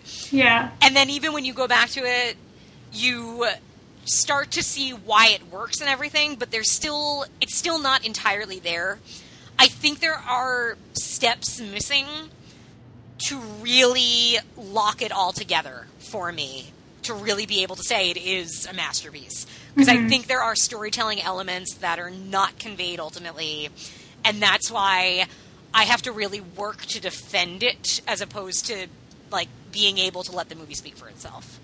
Hmm. Now what do you think? I and what did you think think the first time you watched it I think I probably had the same Yeah. feeling. Um, but for me, it's it's always about that. I don't Mhm. know. It doesn't. I don't feel that way. Um, I do think. I think that I get what you're saying. You're not saying that it's a lesser movie because it quote unquote turns into a slasher Mhm. or it feels disconnected or if it or it right i think fit. it could still you're just have been a masterpiece you're just saying that it, it lacks the connective tissue. Yeah, there is Yeah. a bridge missing somewhere in there, and I don't know where it is or what it should have been. No, I, I get what you're saying. I just can't say that I feel that way. Perhaps because I have too much of a personal relationship with it at this Sure. point. Um, yeah. Huh. It's it. I next time I watch it, I will watch it with that in mind. It's, I mean, and I think that is something really interesting about the film is that you can apply different theories to it and see different things and everything else. And and I really do feel like the second time I watched it, I had gotten to the point where I saw everything I wanted to see in it. hmm But then, you know, watching it again with a little bit more of a critical eye, you know, I saw thing there, or rather, I didn't see everything I wanted to see in it. Yeah. Um, but I mean, there's so much great about it. Um, the uh, oh, so I had to have the closed captions on, so I got a lot of whooshing and hissing as the Uh-huh. caption because you have all those like space sounds, which Yeah. closed caption defines as whooshing and hissing. Absolutely. It's like what? Yeah. Uh, I love the international makeup of the crew, hmm which is I I hate it. Do you? Yes, Why? because it's completely unrealistic. I disagree. I think at it's a global mission and they're all speaking english and there's there's a couple asian people Well, no, because you have Chinese and Japanese and British. Do you have British? You don't have British in this case. Right. I don't you, have, know. you have a whole lot of British actors playing American. yeah Um, So you have three white Americans, or maybe a Canadian. You have white Americans slash Canadians and Japanese and Chinese, I think. Uh huh. So no Russians, no Indian people, no black people. Well, I think the. I'm sorry, four. I'm trying people. to remember when they show Icarus one. I feel like there is Ru- there are Russians there. Like there is something. I might be wrong about that. I feel like they're waving a flag and like somebody has a Russian flag or something. to Maybe I'm looking like- for a picture of it right now. Okay, I it to me like because I think what they tried to imagine it as was in because this is set in the year 2057. Mm-hmm. wh- which countries are going to be ahead of the space race at that point? And the idea being it would be U.S. and Asia. It would be All China. right, if you Japan. say so, buddy. I mean, Russia's not. They they already beat us, so now they're they're focusing on other things at that point. But they, I mean, they think they would be speaking English because that is still the international agreed upon language for now until it becomes Mm. Chinese in you know ten years. Or Spanish. No, honey, no. In in North America, yeah, Spanish. Yeah, exactly. So by that time, we're all speaking Spanish. In Asia, no. In no, by that time, Americans might all be speaking Spanish and should Exactly. We're all speaking. Spanish, Europe, and but China has no reason to speak Spanish. Um, Japan has no reason to speak Spanish. well, then there you go. You just said 50-50 split, half Spanish, half Chinese. but they would all be I'm just- speaking English But why would they all be speaking English? because that's still the language that's taught. Honey, I was an ESL teacher in several countries, and nobody there was learning Spanish. Or Chinese? I'm just saying that Chinese the will make more sense. The majority of the think we're still crew was white. that. That's Well, all I'm saying. We'll we will take. They were in white though. The you had Okay. okay. Wait, wait, wait. How many people are in the crew? Are there is what? Uh, one, two, three, four, five, six, seven, eight people in the crew. And four so of them you've got white. half white. That's not that's not universally how the world breaks down. No, but if you're dealing with American NASA, that Oh my to an extent that is. I would think. I don't know the numbers. We're gonna have to go to the books for a lot of this. Alright. Um, but so the I do think they're all that there should have been more of a mix of age. Because on one hand, you would try to keep a fairly young, healthy crew, but between when you have Cillian Murphy, Rose Byrne, Troy Garrity, and Chris Evans, and they're all clearly in their like late twenties, that does seem a little extreme. That they're too young? That they're too young, I think. Like Cillian Murphy makes sense because they kind of describe him, him as being like the whiz kid. So yeah, yeah, okay, yeah. he's yeah, just yeah. a brilliant physicist who's young. Rose Byrne, because I, I don't know that they exactly explain what, what her thing is, what her skill is. Um, but yeah, I think between her and Chris Evans, and then the um, the mathematician is also around their age, and I, you know, maybe like they would have to be like would have at least had to get their doctorates. They would have had to be like in their mid twenties just to have graduated. I would think. Well, would you say that the captain was He, I mean, he's. older though? I assumed he was in his like early forties, like a good-looking early forties. Like looks younger than he is, but he like he had Hmm. more like weight where he felt mature and older. So I didn't have a problem with him in that age. Hmm. Because yeah, there like- could be an argument where that they, since this is like a seven-year mission or whatever, Oh they yeah, I think they, they, would skew. wanted- Yeah, if they had Yeah. to pick between a you know forty five year old and a thirty year old for something, they that's one of the big factors. Mhm. But the same time, like they would have had to have a lot of education to be on that ship. I think. Although I don't know, in the future, maybe we're just smarter. I sincerely doubt that. We're not in Wall-E, but maybe like it's just different in this future. Um, and there are a lot, you know, a lot of thematic tie-ins to these two movies. Are there? Well, like, I mean, the whole, you know, the Earth is destroyed or being destroyed. Uh, the Okay. really just the one thing that sticks out to me is um, the little green plant that's a big part of WALL-E. And yeah, that, that's like, true. I didn't even think of Yeah, that. Yeah, Michelle Yeoh's character is the botanist whose job it is is like to keep the plants alive so that they can breathe. Uh, yeah. and so she's like obsessed with the plants and there's you know the moment where she finds there's one plant left and it feels like you know there's just a lot of shots of that one little green plant just like in WALL-E. hmm Yeah. Uh, less or more stabbings though in this movie WALL-E. I think there's Just a few- less, right? a few more. Um, come to think of it, there eh, they kind of break even. I'd, I'd have to go look at the numbers again and crunch it to really know for sure. But yeah, we get a. I mean, as a horror movie or as like those aspects, there's some things about some things that are done really well, like the you know you have enough oxygen for for eight hours. No, Icarus, we have enough oxygen for for 24 hours. That would be true if there were four people on board. There are five. Like that moment, I think is a really good reveal. It is. Um, the discovery of the the suicided mathematician, which is another Mhm. one of those like some people say like no Pinbacker killed him, but I don't think he was smart enough to stage a suicide at that point.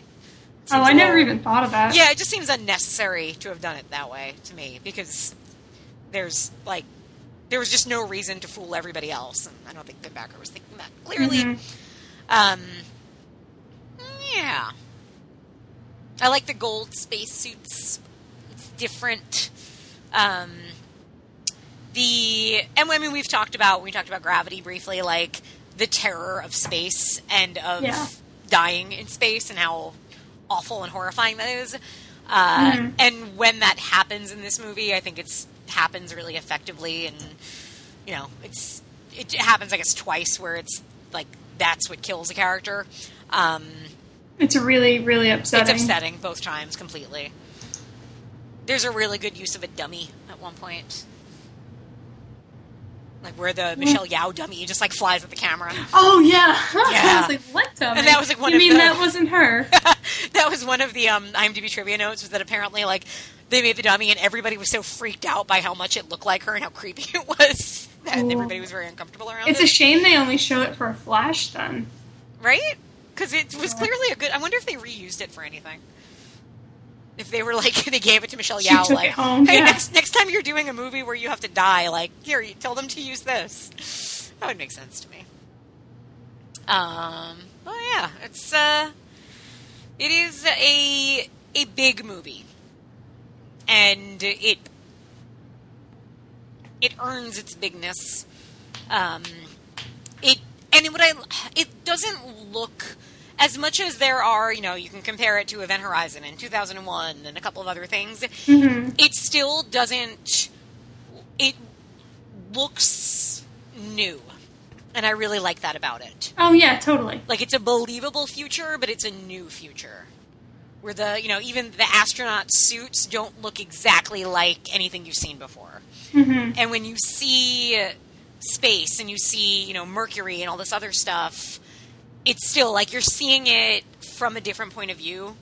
And when you're, I mean, really, what it, it, you're seeing it from a scientist's point of view, I think. And I love the scene very early on when the captain sits him down and is like, all right, everybody, here's Mercury. And there's that moment of awe of, yeah, that would be really exciting if you were a scientist on a spaceship. And I think the movie really gives that weight to science and kind of has an, an awe of it that I Mhm. really appreciate. Yeah, it definitely feels like it exists in its own world. Mm-hmm. Yeah. Science, bitch, in the words of uh, Jesse Pinkman. So, yeah, do you have uh, more to say? I don't think so. Apparently, another interesting bit of trivia was that Michelle Yeoh basically, Danny Boyle really liked her and liked her audition and kind of said to her, you can pick any character to be in the movie. Oh really? Yeah, and that's the one she picked, which is what I really what that makes me really like her because that is a very smart but selfless choice if that was true with that being the role she picked Yeah. because it by no means is is the most is the flashiest or most interesting or No. most screen time but she is so good at it and so suited for it that I couldn't picture her in any of those other roles. Um, although, actually, now that I say that, I could I could picture her having been the captain and been very believable in that part. Yeah, totally. Um, but I really like that about her that that was the role that she felt she was drawn to, and I think she ends up projecting quite a lot without having the dialogue in the movie to do so. Mm-hmm. So that made me respect her quite a bit. Yeah, it's a it's a good choice. I mean, she is one of the the best characters in my opinion. Yeah, no, I agree. And I mean, it's a really strong cast and a really well acted movie. Mhm. Um, nobody's bad. Again, I think there is something. I would have liked some people to be a little older, but I think everybody is great. And um, Chris Evans gets to play such a good dick. Mhm. But again, he's totally right. Yeah. But he has No, such I know. an I know. attitude, and he's so great at it. Oh yeah, that's uh, that's a Danny Boyle sunshine, eh? I think it is. Yeah, I mean, I I think easily this is his best movie.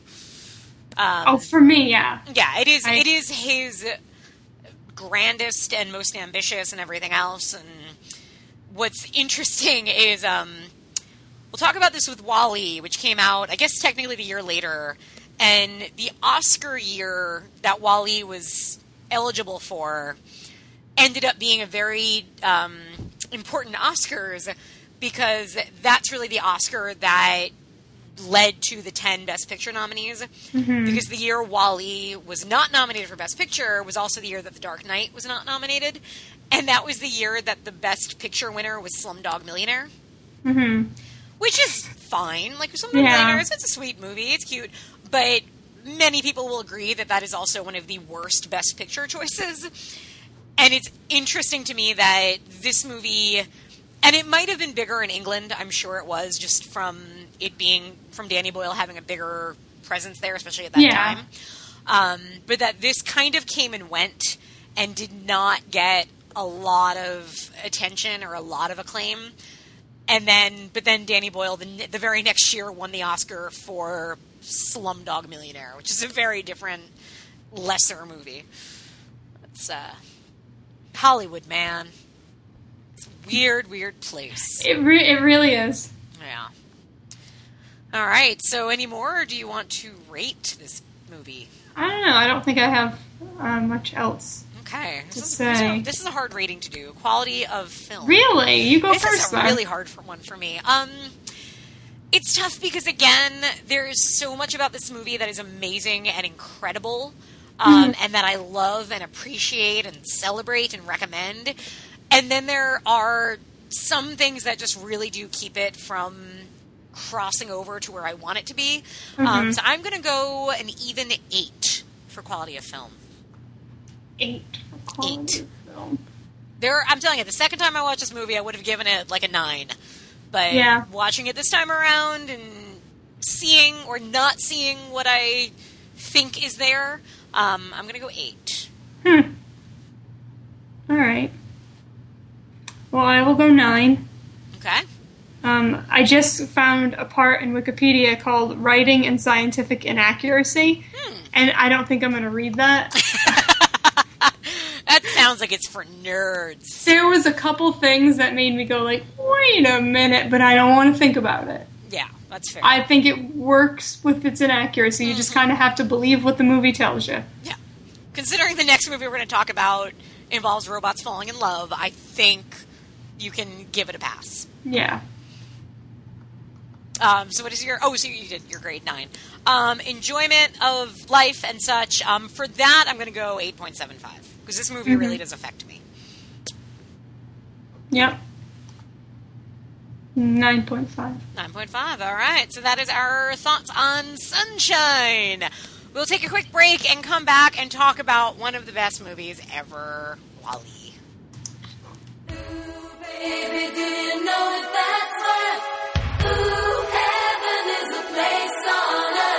They say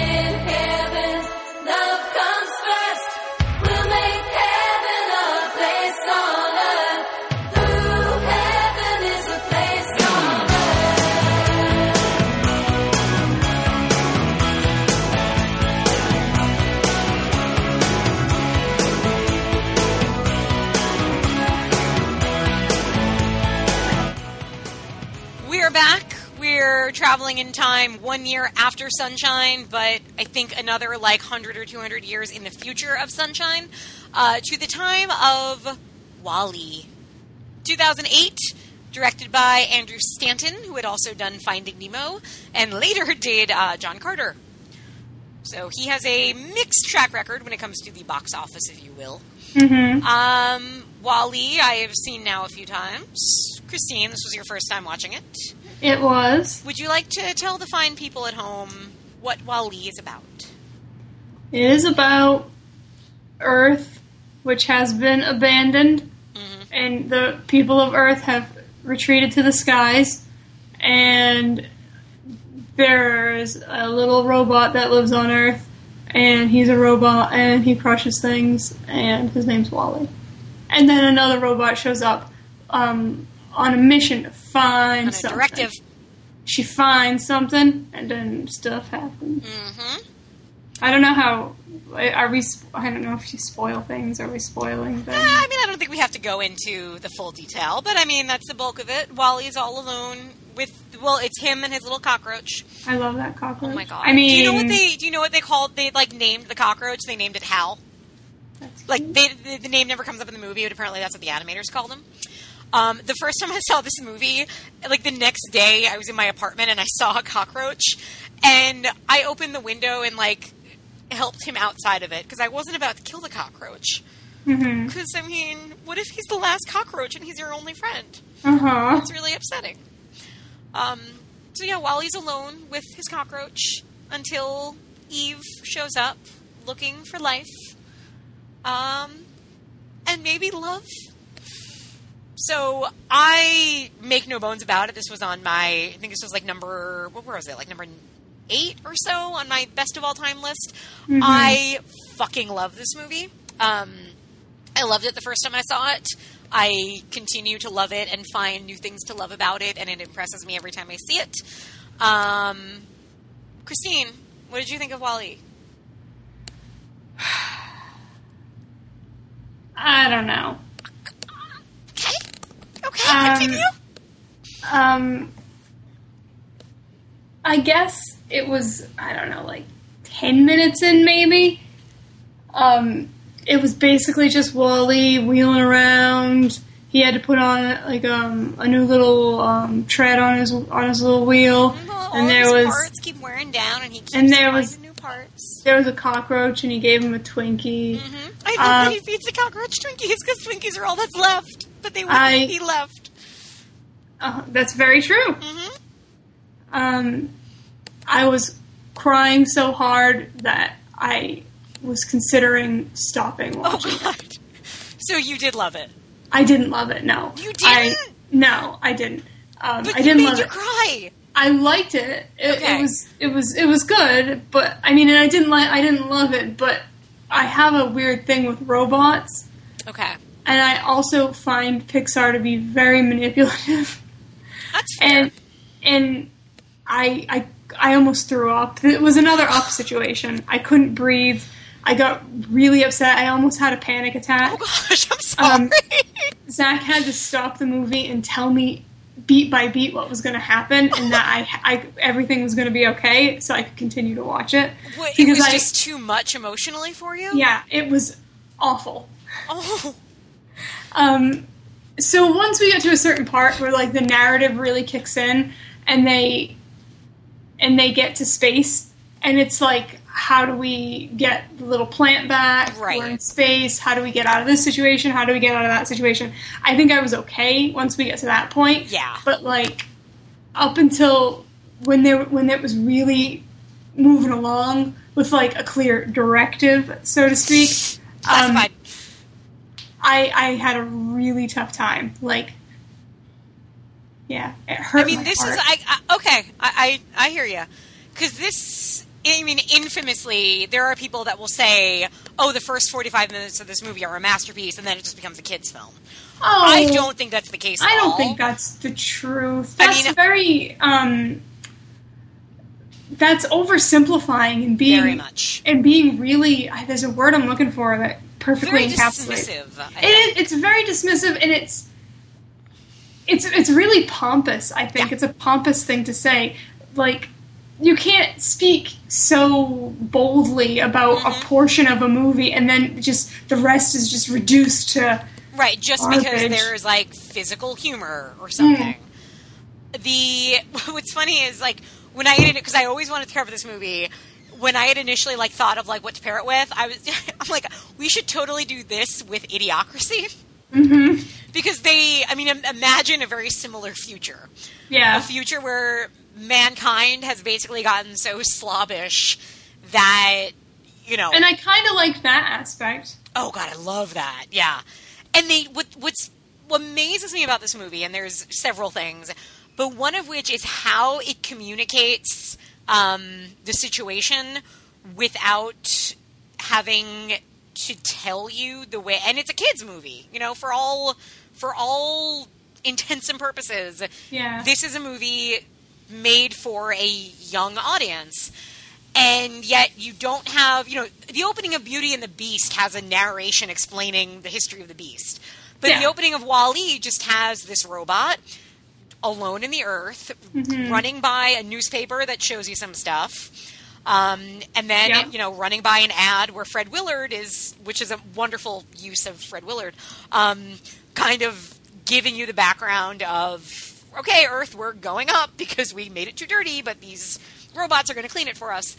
Um, I think that is done so well and is so like the old uh, kind of insulting about about children's films is if they insult their audience or if they respect like that kids are smart and will understand Yeah. things. And that's something that I think Pixar especially has done well with especially like this and Finding Nemo even, which I'm not the biggest fan of, but both you know aren't speaking down to a young audience at all.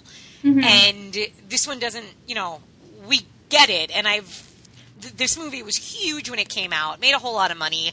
Kids loved it, and I think they understood what was going on. And that's really impressive for a movie that has like essentially four lines of dialogue in its first 45 minutes. hmm Um, the I the I just I love the opening of this movie. Just I love love the use of the Hello Dolly soundtrack. yeah it, it's really it's really effective hmm it's it's it's so effective and it's so adorable that it caused me physical pain He like he's so cute. yeah And I told you my parents uh, have a dog that they got shortly after this movie came out, and they named him Wally. that's cute Um, and it like, and that's his personality. He's just he's one of those dogs that just loves everybody and everything.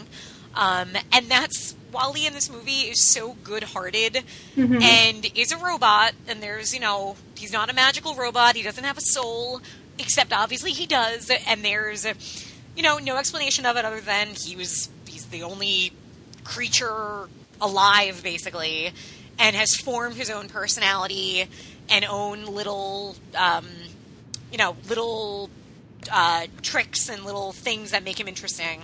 Yeah. And you know he has this curiosity about mankind. And he is not human. He did not come from this world really. But he's obsessed with these things that um, say something about the world that he doesn't know. So he collects and he, he has his little he goes to work and has a little backpack that's a That- little don't you love the backpack? It was that was too much. It was so cute. It was it was in, in his, plastic cooler. The, the cooler him i know he was just using his little mechanical arms the way that they were designed to be used to lift it up and put it on his back but it was it was too cute. It was so cute. And when he's bringing the stuff back and he's sorting it the spork. it was so little and he doesn't it was it so little mermaid that it was I, almost I, I feel like the spork was an homage to the Little Mermaid. it was like sickeningly cute. Yeah he didn't know how to he he didn't know how to classify it it was really really cute and really sweet and then Uh, it can, i mean he does he he- he's not human or whatever but all he is is a big ball of humanity Yeah. like when when he's when when You when okay? his he thinks his yeah when he thinks his tape got ruined, he gets so panicked and and twists it back so that the tape gets sucked into the VHS again. It was so cute. No. The the moment that always gets me, and I mean, I this is one of those movies, um, and I can say this about my favorite of the Pixar movies. I have to remember not to watch it too late at night because I cry so much when I watch it that I get a headache. Like if I go to sleep having cried, I'll have a headache the next day. Um, and the moment that really gets me, and there, I mean, there's another moment that to me is like the most beautiful moment in the history of cinema. Um, but when he's watching the Hello Dolly, and he tries to hold his own hand, Yeah. that moment when he's, you know, there's a close up of them holding hands, and he's just because again, it's him trying to understand and trying to get something that he doesn't have access to, and he takes his little robot hands and he's, you know, trying to clasp it. Because and then once he meets Eve, that's like his end game is hold her hand. Yeah. Like more than like you know he wants you know he's trying to, his best to flirt and everything else, but like to him, the moment something will happen and the moment like he knows that they're together is when they can hold each other's hands, and I love that. Um, so when we meet Eve, who's a fucking iPod with eyes, and that's Yeah. all she is, and yet you know everything she's feeling. And I love that. I mean, she and I think they had um, like it was the animators that designed her, but they showed her not to Steve Jobs, but whoever else was like a very high in the ranks of Apple to kind of like help with the design. And like the guy was so was like, oh my god, that's amazing, um, because she is she's just a little white iPod, and she has these blue eye- and that's the only expression she has are her eyeballs. yeah. Um, and yet, and I love that she's so different from WALL-E as like physically, the way they move, the sounds they make. Um, they both happen to be robots, but very distinctively different. Uh, and so she, she, and she's also a kick-ass female character. she she really Right? is. She's she really is. She has her job, and she's very dedicated to it. and She's very good at it. Um, but I mean, like anybody, she's also very quickly charmed by WALL-E. Yeah. um, and their the softening of her to him and the way like over the course of 90 minutes the way these robots fall in love and especially the way she falls in love with him because like immediately it's love at first sight for him because he's never seen another creature so when he sees this beautiful white blue-eyed robot um, wow that suddenly sounds really aryan but anyway um, But that's not how they that's, it. that's neither here nor there. When when he sees her, he's instantly smitten. But with her, at first he's kind of this annoyance and he's in the way and he's blocking her from her job. But the way she's slowly charmed by him, and then like the reveal of when she sees how he was trying to take care of her when she was like in lockdown mode. hmm It's just this like wonderful moment where you see her falling in love with him. Yeah, it's really Which cute. again, you see it in her eyeballs, and that's it. Um, and so it ends up being this beautiful romance. It is one of my favorite film romances of all time um, because they, I believe them falling in love. I want them to fall in love. Every, I want them to have cute robot babies. Um, however that works, I don't really know, but I'm there for it.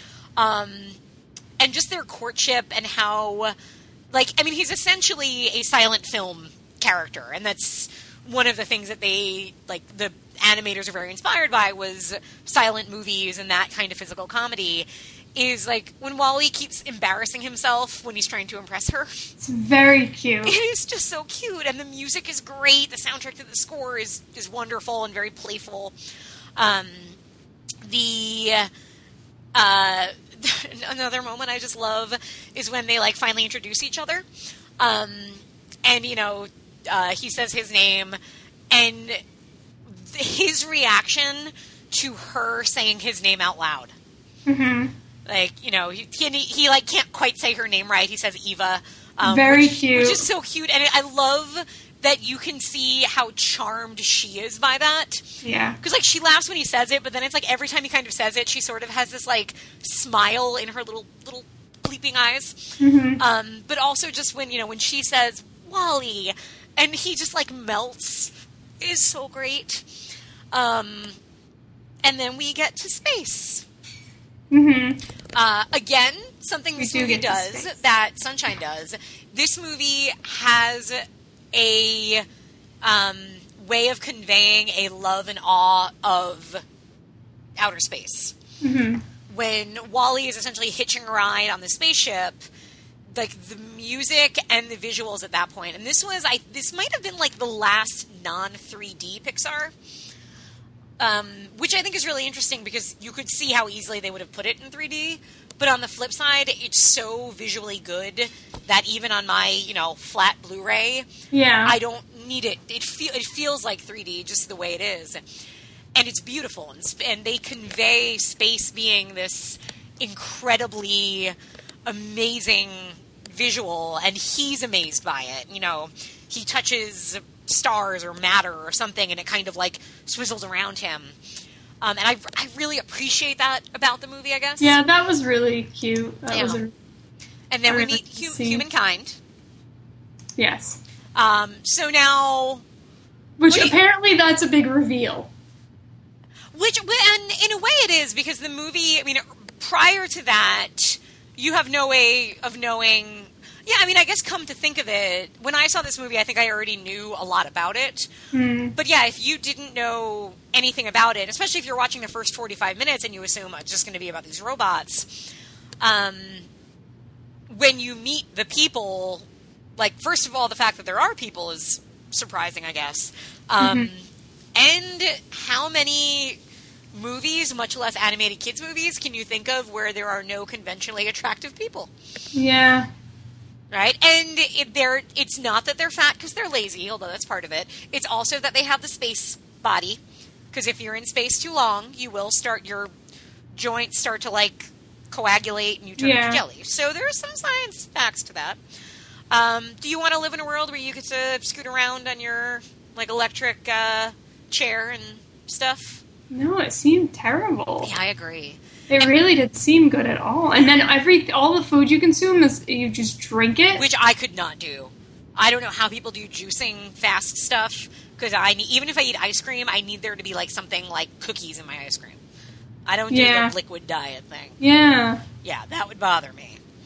Um, they, they, I mean, they convey a man, you know, mankind that has uh, become very lazy about itself without being mean. I think. No, no, that's a good point. And I, I even said that.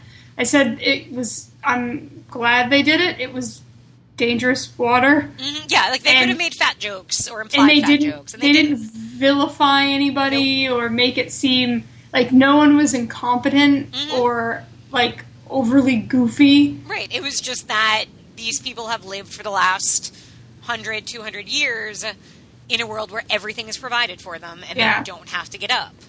Um, and, you know, and they do that, I think, really effectively by giving you two characters who have an awakening, essentially. Um, where it's, it's John Ratzenberger, who's it's Pixar, so you have to use him. Um, it's him and Mrs. Poole, I think, right from uh, the Hogan family. Is oh, it? jeez. I no, it's not. It's Kathy and Jimmy.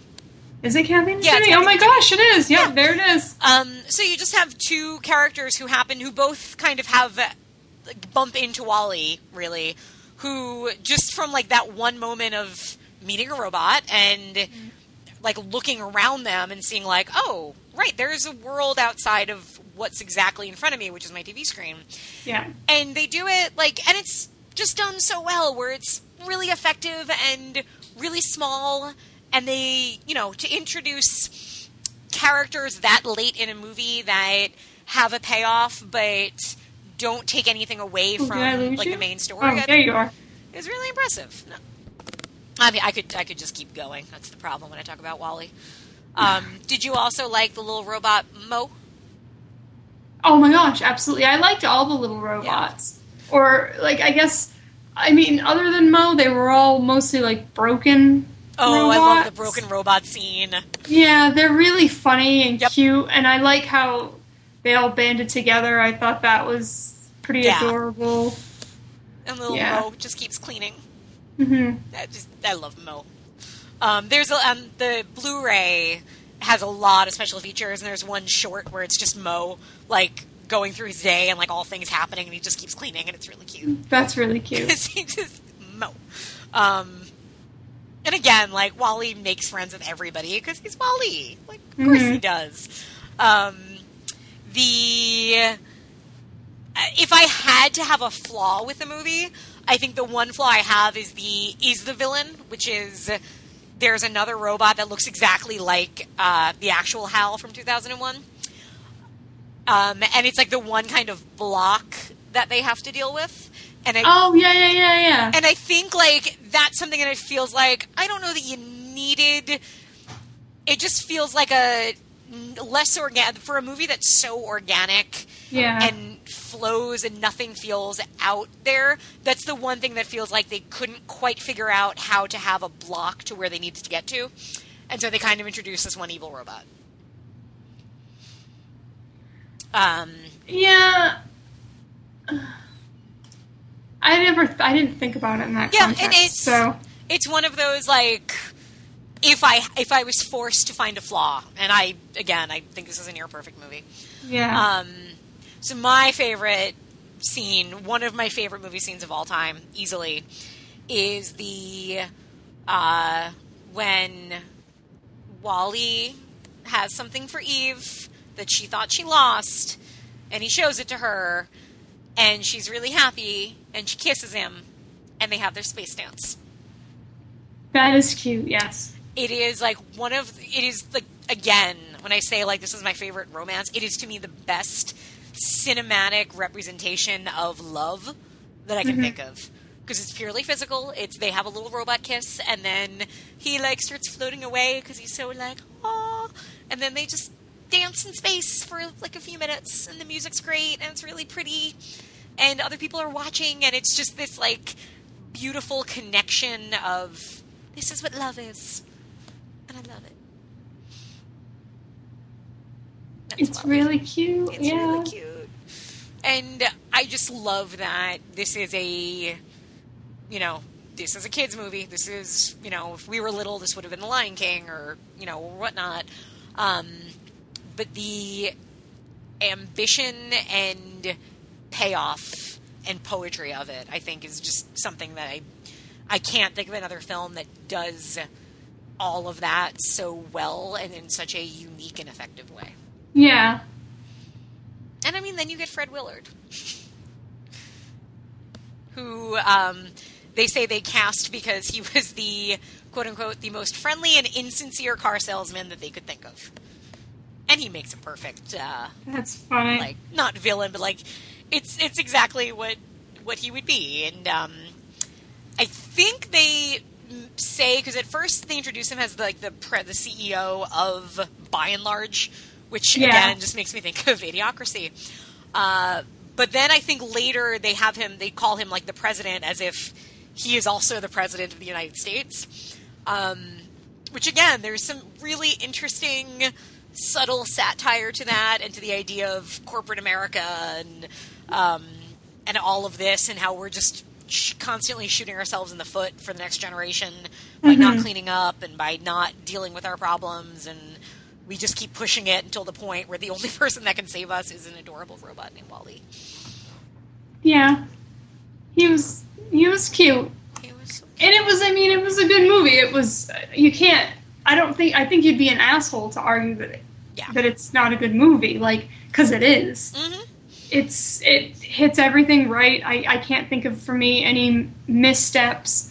Um Oh, I'm going back through. Like, I, at no point was I like, "Oh, now I'm out." Mhm. it, it wasn't like that. I didn't feel disjointed. It didn't feel overly long. I've heard people say it's too long, um, or it feels too long rather. I because I guess it, it the runtime because the way people talked about it, how long it felt, I thought it was going to be well over two hours. I mean, it's a little longer than your average kids movie. It's about Maybe that's think, what it is. 140, 145, whereas a lot of 'Cause- kids movies are going to be 90 minutes in and out. Because to to me, I since I don't watch that many kids movies, I don't. That's not the structure of a, of movie watching in my head. Right. Like I budget a certain amount of time to watch a movie, like you know, two right, I expect most movies to be two hours or a little yeah. more. Yeah. So maybe that's why the, the pacing and the, how it timed out didn't didn't affect me. Like I was like, oh, all right. Mhm. It felt like it should feel. I didn't think there was any issue with the transition from Earth to space. Mm. I didn't think it was weird to all of a sudden introduce like speaking humanoid characters. I didn't have any issue with how it ended. It didn't. It didn't feel contrived. It like there was teamwork and messaging and good vibes and happy thoughts without being like cheesy. Yeah.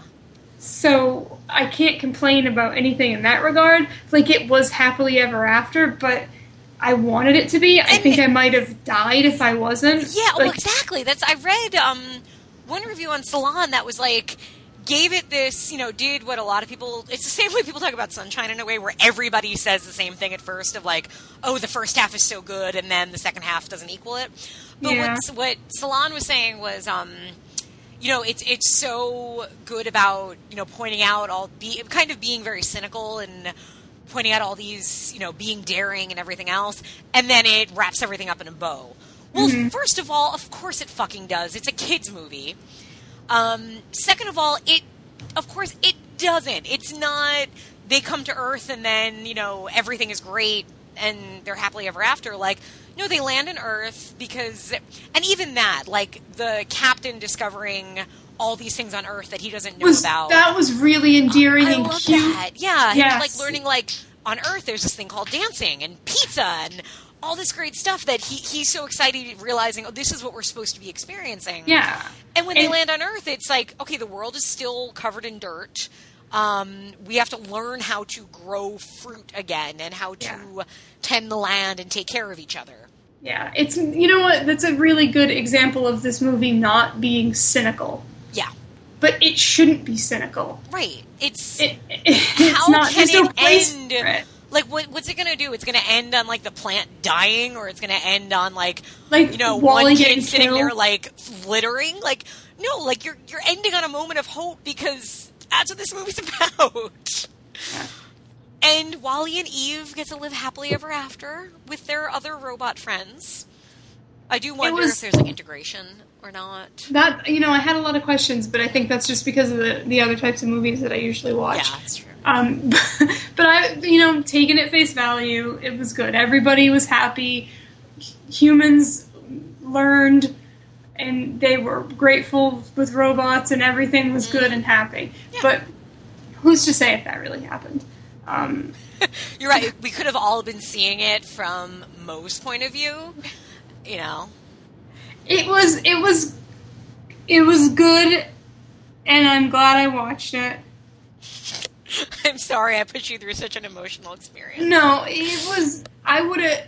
I was really close to shutting it off. Oh, And like, I think I actually said, "How can I convince her I actually watched this?" like, well, you did What a good job if you didn't actually finish no, it. I did. I watched it, and I had to be talked down a few times. Oh no. Was it all in those first 45 minutes? Probably, Yeah. yeah, yeah. Because Um, it's really emotional without, um, like it's it is just it's the loneliness I think of WALL-E yeah. that is and I guess that's that's what it is. yeah, like I I remember the first time I watched it, the moment where he thinks he's crushed his cockroach. Yeah. oh my god! Like I was ready to be like I can't do this, but he didn't. He's okay. Yeah, and that's that's the thing. Like, I actually had to be told that everything was going to be all right to to calm me down. Um, but yeah, he is he's lonely and isolated, and there's this thing with robots. I can't really articulate it, but they're just so they're like some when when people make robot movies or robot like this movies, they're always like the embodiment of innocence, Yeah. And like there's something about that that really upsets me. I could because I mean, what it is, it's the whole we made you. You know, hu- human beings are responsible for your construction, um, and now everything you experience is our fault in a way. I think Yeah, there's something There's- to that, and especially in this case where it's like it's as if we abandoned, we abandoned him. Yeah. yeah, one, the one creature left on Earth. Um, and all he's doing is is his job. his like there's job. there's something really upsetting about that. Like even even when Eve is just like kind of in her hibernation state, he ha- he has to go off to work, right. and he's looking up at her. It's Yeah. just really really upsetting. Um, and then there's the moment later on in the film where he kind of gets rewired. Hmm Yeah, that's Zach warned me about Oh it. my He's like, that- that he's like so well, it's going to seem like he doesn't remember, but he'll remember. He'll okay." okay. Yeah, I, I was spoken to like a child, and quite frankly, I deserved it. that that moment though is so gut wrenching Yeah. because all of a sudden it's like you're you're seeing him as as what he was supposed to be instead of what he became. Yeah. Like you're seeing WALL-E without a soul. Yeah, I um, don't like where it. he's just doing his robot job. And Eve's reaction to it, especially, is the most horrifying thing because again, the look in her face, in her eyes, in her blue little Yeah, eyes, she- and her voice is just, you know, especially knowing what she was, where she was very dedicated to her job and that was it. And to watch her watch him now with this sense of horror of, no, you're not, you're not the robot I fell in love with. Yeah. Um, that scene is so crushing. And I mean, I always know it's coming, but every time I'm like, just kiss him already, please kiss him. Just make robot kiss him. Yeah. It was. That's a tough one. Yeah, Ugh. but it's okay. It ends up okay. And I kind of do really want that. Um, because then during the ending, they like, which I, I like the way the credits are done, where they sort of do these like, Yeah, um, that was cute. the cave drawings that turn Yeah. into you know as if like essentially mankind is restarting it's Yeah. so they show like cave drawings that turn into you know the history and that one like like um van gogh-esque oil painting of WALL-E and eve sitting together Mhm. by the lake i kind of want that framed yeah, it is really cute. yeah, it's really cute. Um, and another random fun fact of the movie is that um, cinematographer Roger Deakins served as an advisor on this movie.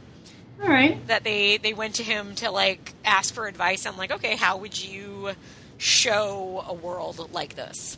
Hmm. And Well, I it's mean- a it's a good looking movie. Oh, yeah, it's a beautiful movie, and just so different, and I love that about it.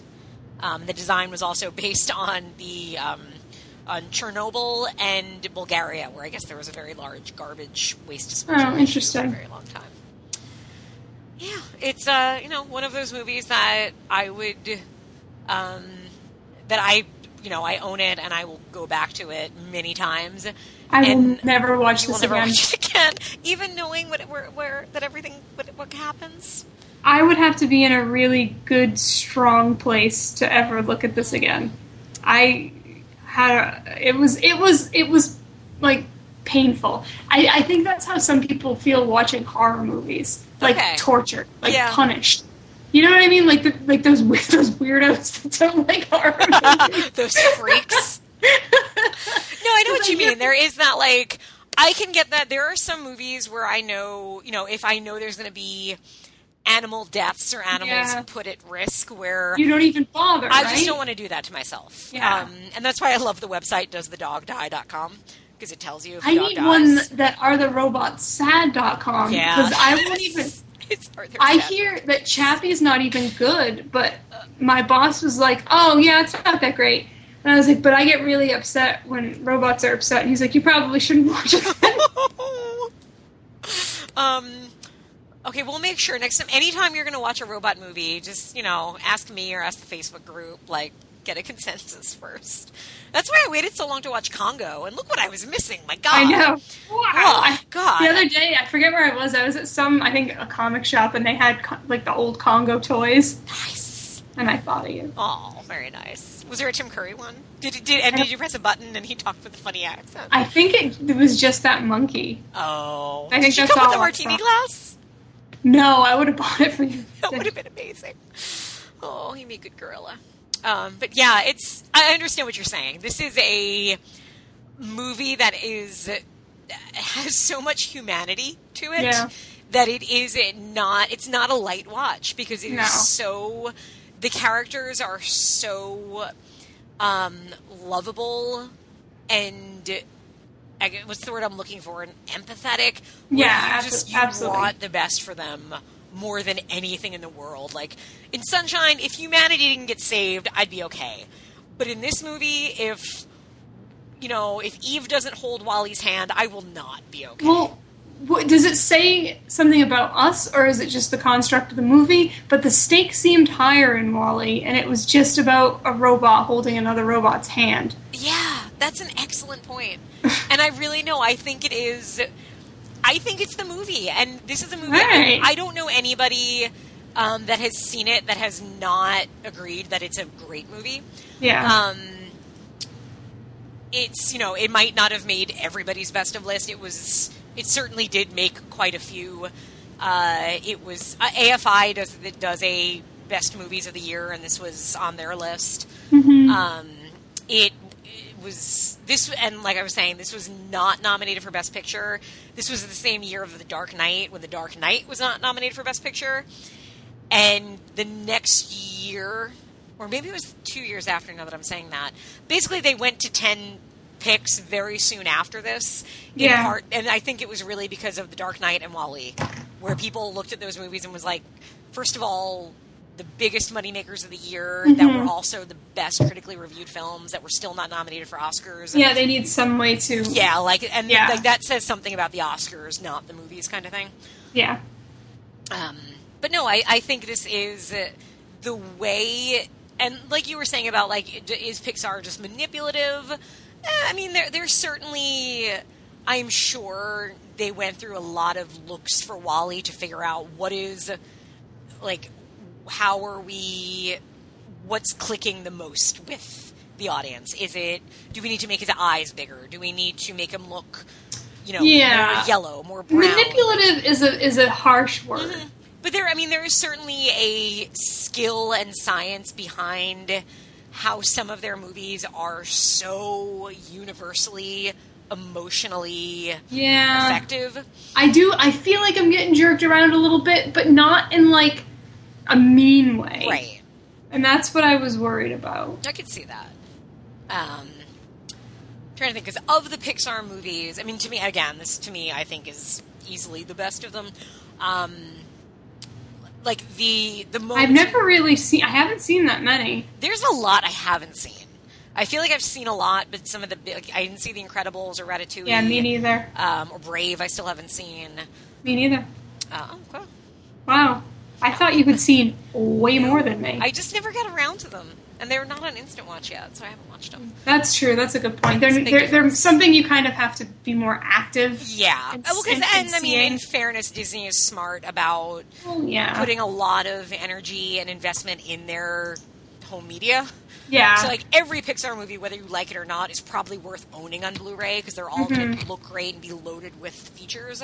yeah. you know, but it also makes it harder to then watch it on your own uh, without paying thirty bucks for the movie. hmm Um, but I mean, like thinking of toy of all three of the Toy Stories, especially the second two, there's definitely moments that are kind of universally tear-inducing.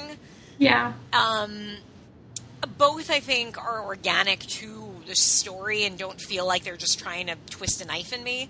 hmm But at the same time, like the fact that everybody who watches Up has the same reaction where that opening scene and then Fuck that the opening fucking scene, man. scrapbook, everybody, as soon as those things happen, are just instant tears.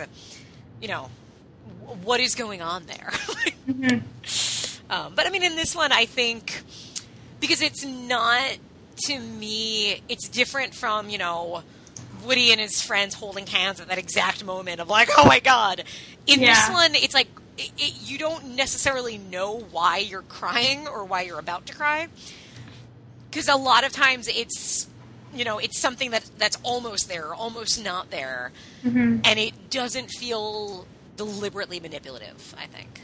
I think it's just really what happens when you create amazingly lovable um, identifiable robot characters that are adorable Yeah, I didn't want to. I wasn't mad at them mm. after, and I and that's something I would have been. I know that sounds unreasonable, but I could have seen myself being like really angry. right like my, my best be. example i think of emotional manipulation in a film would be pay it forward Oh, I've never actually sat through that, but yeah, I get. I, when you use that as an example, I Yeah. kind of get that. it just and even gilbert grape to an extent yeah. where it feels so aggressively um, dramatic to a way that's supposed to make you, oh, this terrible thing happens to a likable character. This terrible Yeah. thing happens to a likable character. This terrible thing happens, and now movie's over. nothing- So you're going to walk out of that theater sobbing. No, no, no. I get what you're. Yeah, yeah. You're totally right because it's not like they they put him through hell to get him out on the other side, and you have to go through this painful, awful journey with this adorable robot. You don't. Right. Maybe that's why it's so upsetting because he's just he he's just lonely and he goes to mm-hmm. work and that's really awfully and awful and relatable. Yeah, it's, now that you say that, that's a really good point. Like he's he's He- a single guy with you know, and all he has is his job and his pet. yeah, man. All these that's things are like very fulfilling, but you know, Yeah. he's missing a couple of crucial things. Oh boy, yeah. I think I think that's a good point. This WALL-E is a metaphor for yeah, a lot of other things. Yeah, so his loneliness is a lot more relatable than like the profound loneliness of space or something. Yeah. Damn, that's deep. Wow. Phew, we are smart. I think we just talked that out. I, we did. Uh, all right, you ready to rate it? I think I am. I would like you to go first though. Okay, for I mean quality of film, I will make no bones about it. I think it is a master. Where I say Sunshine comes comes Yeah. close but doesn't get there, I think this is a masterpiece. Um, it has a flaw, which is I think its story gets a little easy towards the end with the evil robot. That does take something away, um, but this this might be the highest rating I've ever given a movie on our show. I'm going to go nine point five. Wow. Yeah. To me, it's Wow. so near, not just near perfect, but but a masterpiece. Mm-hmm. Wow. 9.5. Yeah, I'm doing it. I'm going. On quality of film. Yep. Wow. All right, I was going to go like 8.5. It's okay. I was going to go 8.5. That's okay. You can say it louder. 8.5. Okay, there you go. Uh, enjoyment of life. I'm so curious where you'll go with this. I don't know. I don't think I can answer this question. a really complicated question for you. NA, not available, not applicable. That's Um, yeah. I mean, for me, I, I just got to go ten because I, like I said, I'll revisit it a lot. I find new things to love about it every time, and without it, I don't know what my parents' dog's name would have been. That's true. Yeah. You have something bigger riding Yeah. on this. Um. Okay, let me do it this way. Let me break it down this way. so, I was upset to the point where I wanted to shut it off, hmm but I also liked it. hmm So, and I just said it was a really qual- like a well-made quality film that I would, you know, I couldn't not recommend it. Um, so I'm gonna give it a seven. Okay. based on how awful of an experience. Based on how much it made me hate everything. yeah, it made me really upset. I understand. Okay. All right. Are you okay? You need a minute? No, I'm alright. I'm All right. So that was our uh, our talk on WALL-E, which is not on Instant Watch, I don't think. I don't think so. We, I think we bought it through Amazon. Okay. It's I and I'm telling you right now, if um, you think you're ever going to want to rewatch it, the Blu-ray is well worth owning. There's Hmm, con- it- there's an Andrew Stanton commentary that's great. I was gonna say there's probably a lot of features on there. Yeah, a lot of different features, a lot of making of, all that stuff. Andrew Stanton talks a lot about Hello Dolly, so you know that's good. Yeah. All right. So now, um, net onto new business. Uh-huh. Netflix instant picks. Um, yeah, I have one. Okay. Would you want me to do mine? Why don't you go so I can check to see if something else was on instant? Okay. Well, mine is is um has a terrible American title. Okay. that I don't even want to say. Is it Witchin' and Bitchin'? Yeah. Oh yeah. But it's, it's like La Brujas Day. Yeah, this is this movie has an awful American. I agree. The American title makes it sound really stupid, but this movie is amazing. Couldn't they just call it like Las Brujas? I mean, yeah, uh, even take out the really difficult to say Z word. agreed. It just it's But- yeah. It, if like it's hard to recommend that with a straight face, but it's really good. I didn't know I didn't know anything about it. Just that it kept going by Mhm. in Netflix, and then I started to hear people talk about it, and then I realized it was that Alex De La Yeah. Iglesia, and I was like, oh, hmm oh, It's so fun. it's so good. Yeah. It's funny. The tone is bizarre, but it's still really, really great. I I was shocked how much I liked it. and I love the lead woman in that. Um, she was also in his other movie, The Last Circus, which I did like. I thought did not get where it needed to get, um, and she's. I mean, she's gorgeous, Yeah, but yeah, yeah, she's yeah. also great. Like, I feel like she makes that movie. Yeah, I I really liked it. I was kind of surprised how much I liked it. Yeah, it. it's really fun. It's just, it's unlike anything. It's just a good time. yeah. Um, okay, my instant pick. Sleep Tight is not on Netflix instant, so um, that you'll have to watch elsewhere. But um, I'm going to go with them. So I watched this movie on Netflix instant, thinking I was going to get a really shitty, like laughably bad movie. Uh huh. Um, and I'm not going to lie, I was kind of disappointed that it wasn't really shitty because that was, that's what I was in the mood for. But basically, I didn't have a great infl- Netflix instant recommend, and I'm like, you know, I feel like a lot of people would would go right past this movie. But so remember how we covered Bad Girls a few years ago? Yeah. Clickers, and we we all agreed it was terrible and boring. Yes, it was awful. So now imagine if a few years later, um, somebody else decided to make Bad Girls, but without um, like famous people, save for the guy who played John Sears in Beverly Hills 90210, and um, the the lady from The Lair of the White Worm. hmm Um, and they made like a bad cowgirl movie where they filmed it, I think, in South Africa. So for for no reason explained, a whole bunch of the cowgirls have South African accents. Um, but they also decided, like, you know what, we're going to try our best and make a good good cowboy movie, and it's actually like an okay western. This movie is called Hooded Angels, um, which is again in itself a That really is a real. and you look at the box art for this movie, and if you pull up Netflix, you'll see what I mean. It looks like it's going to be so shitty and amusing and like just like an asylum version of Bad Girls. Uh huh. And again, in some ways, like all the like, the girls all have like impeccably plucked eyebrows and bangs, and there's no way they're all supposed to be um like they were all uh, like Civil War ladies whose Uh-huh. village got raided and they all got raped and their kids killed and everything else. So like they all banded together and like a couple of years after the Civil War, they're just going around robbing banks. So it's a girl gang. Um, and this movie just managed to be so much better than it should have been. Uh, like, there's this one really cool aspect to it where Amanda Donohoe is like the older lady of the group, and uh, like she like because also you assume the movie's going to be a lot of nudity and everything, but Well, it's yeah, really with not. a title like that. Like it doesn't like it makes it look like it's going to be like very like Skinamax, but it's not. Like the women are sexy and beautiful, but they're not objectified. Um, and like the only sex scene you get, like the end of a sex scene between Amanda Donohoe and this much younger guy. Do you know when you look for this movie, there's two movies with this title? Is there really? Um, mine is the one with the really. Oh no, bad- one's Hood Angels. I'm sorry. Oh, ooh, that sounds fun. what is Hood Angels? I don't know. It doesn't have a plot. Oh man. Okay. Oh no, when I typed in, I only got hoo- hooded. Oh well. Anyway, Uh, well, Um, yeah, it's. I could see why you would. but there is like the like the point being like there is this really like nice natural relationship between an older woman and a younger guy, Interesting. and it's it's just kind of like casual and fun, and it's just like a small part of the movie.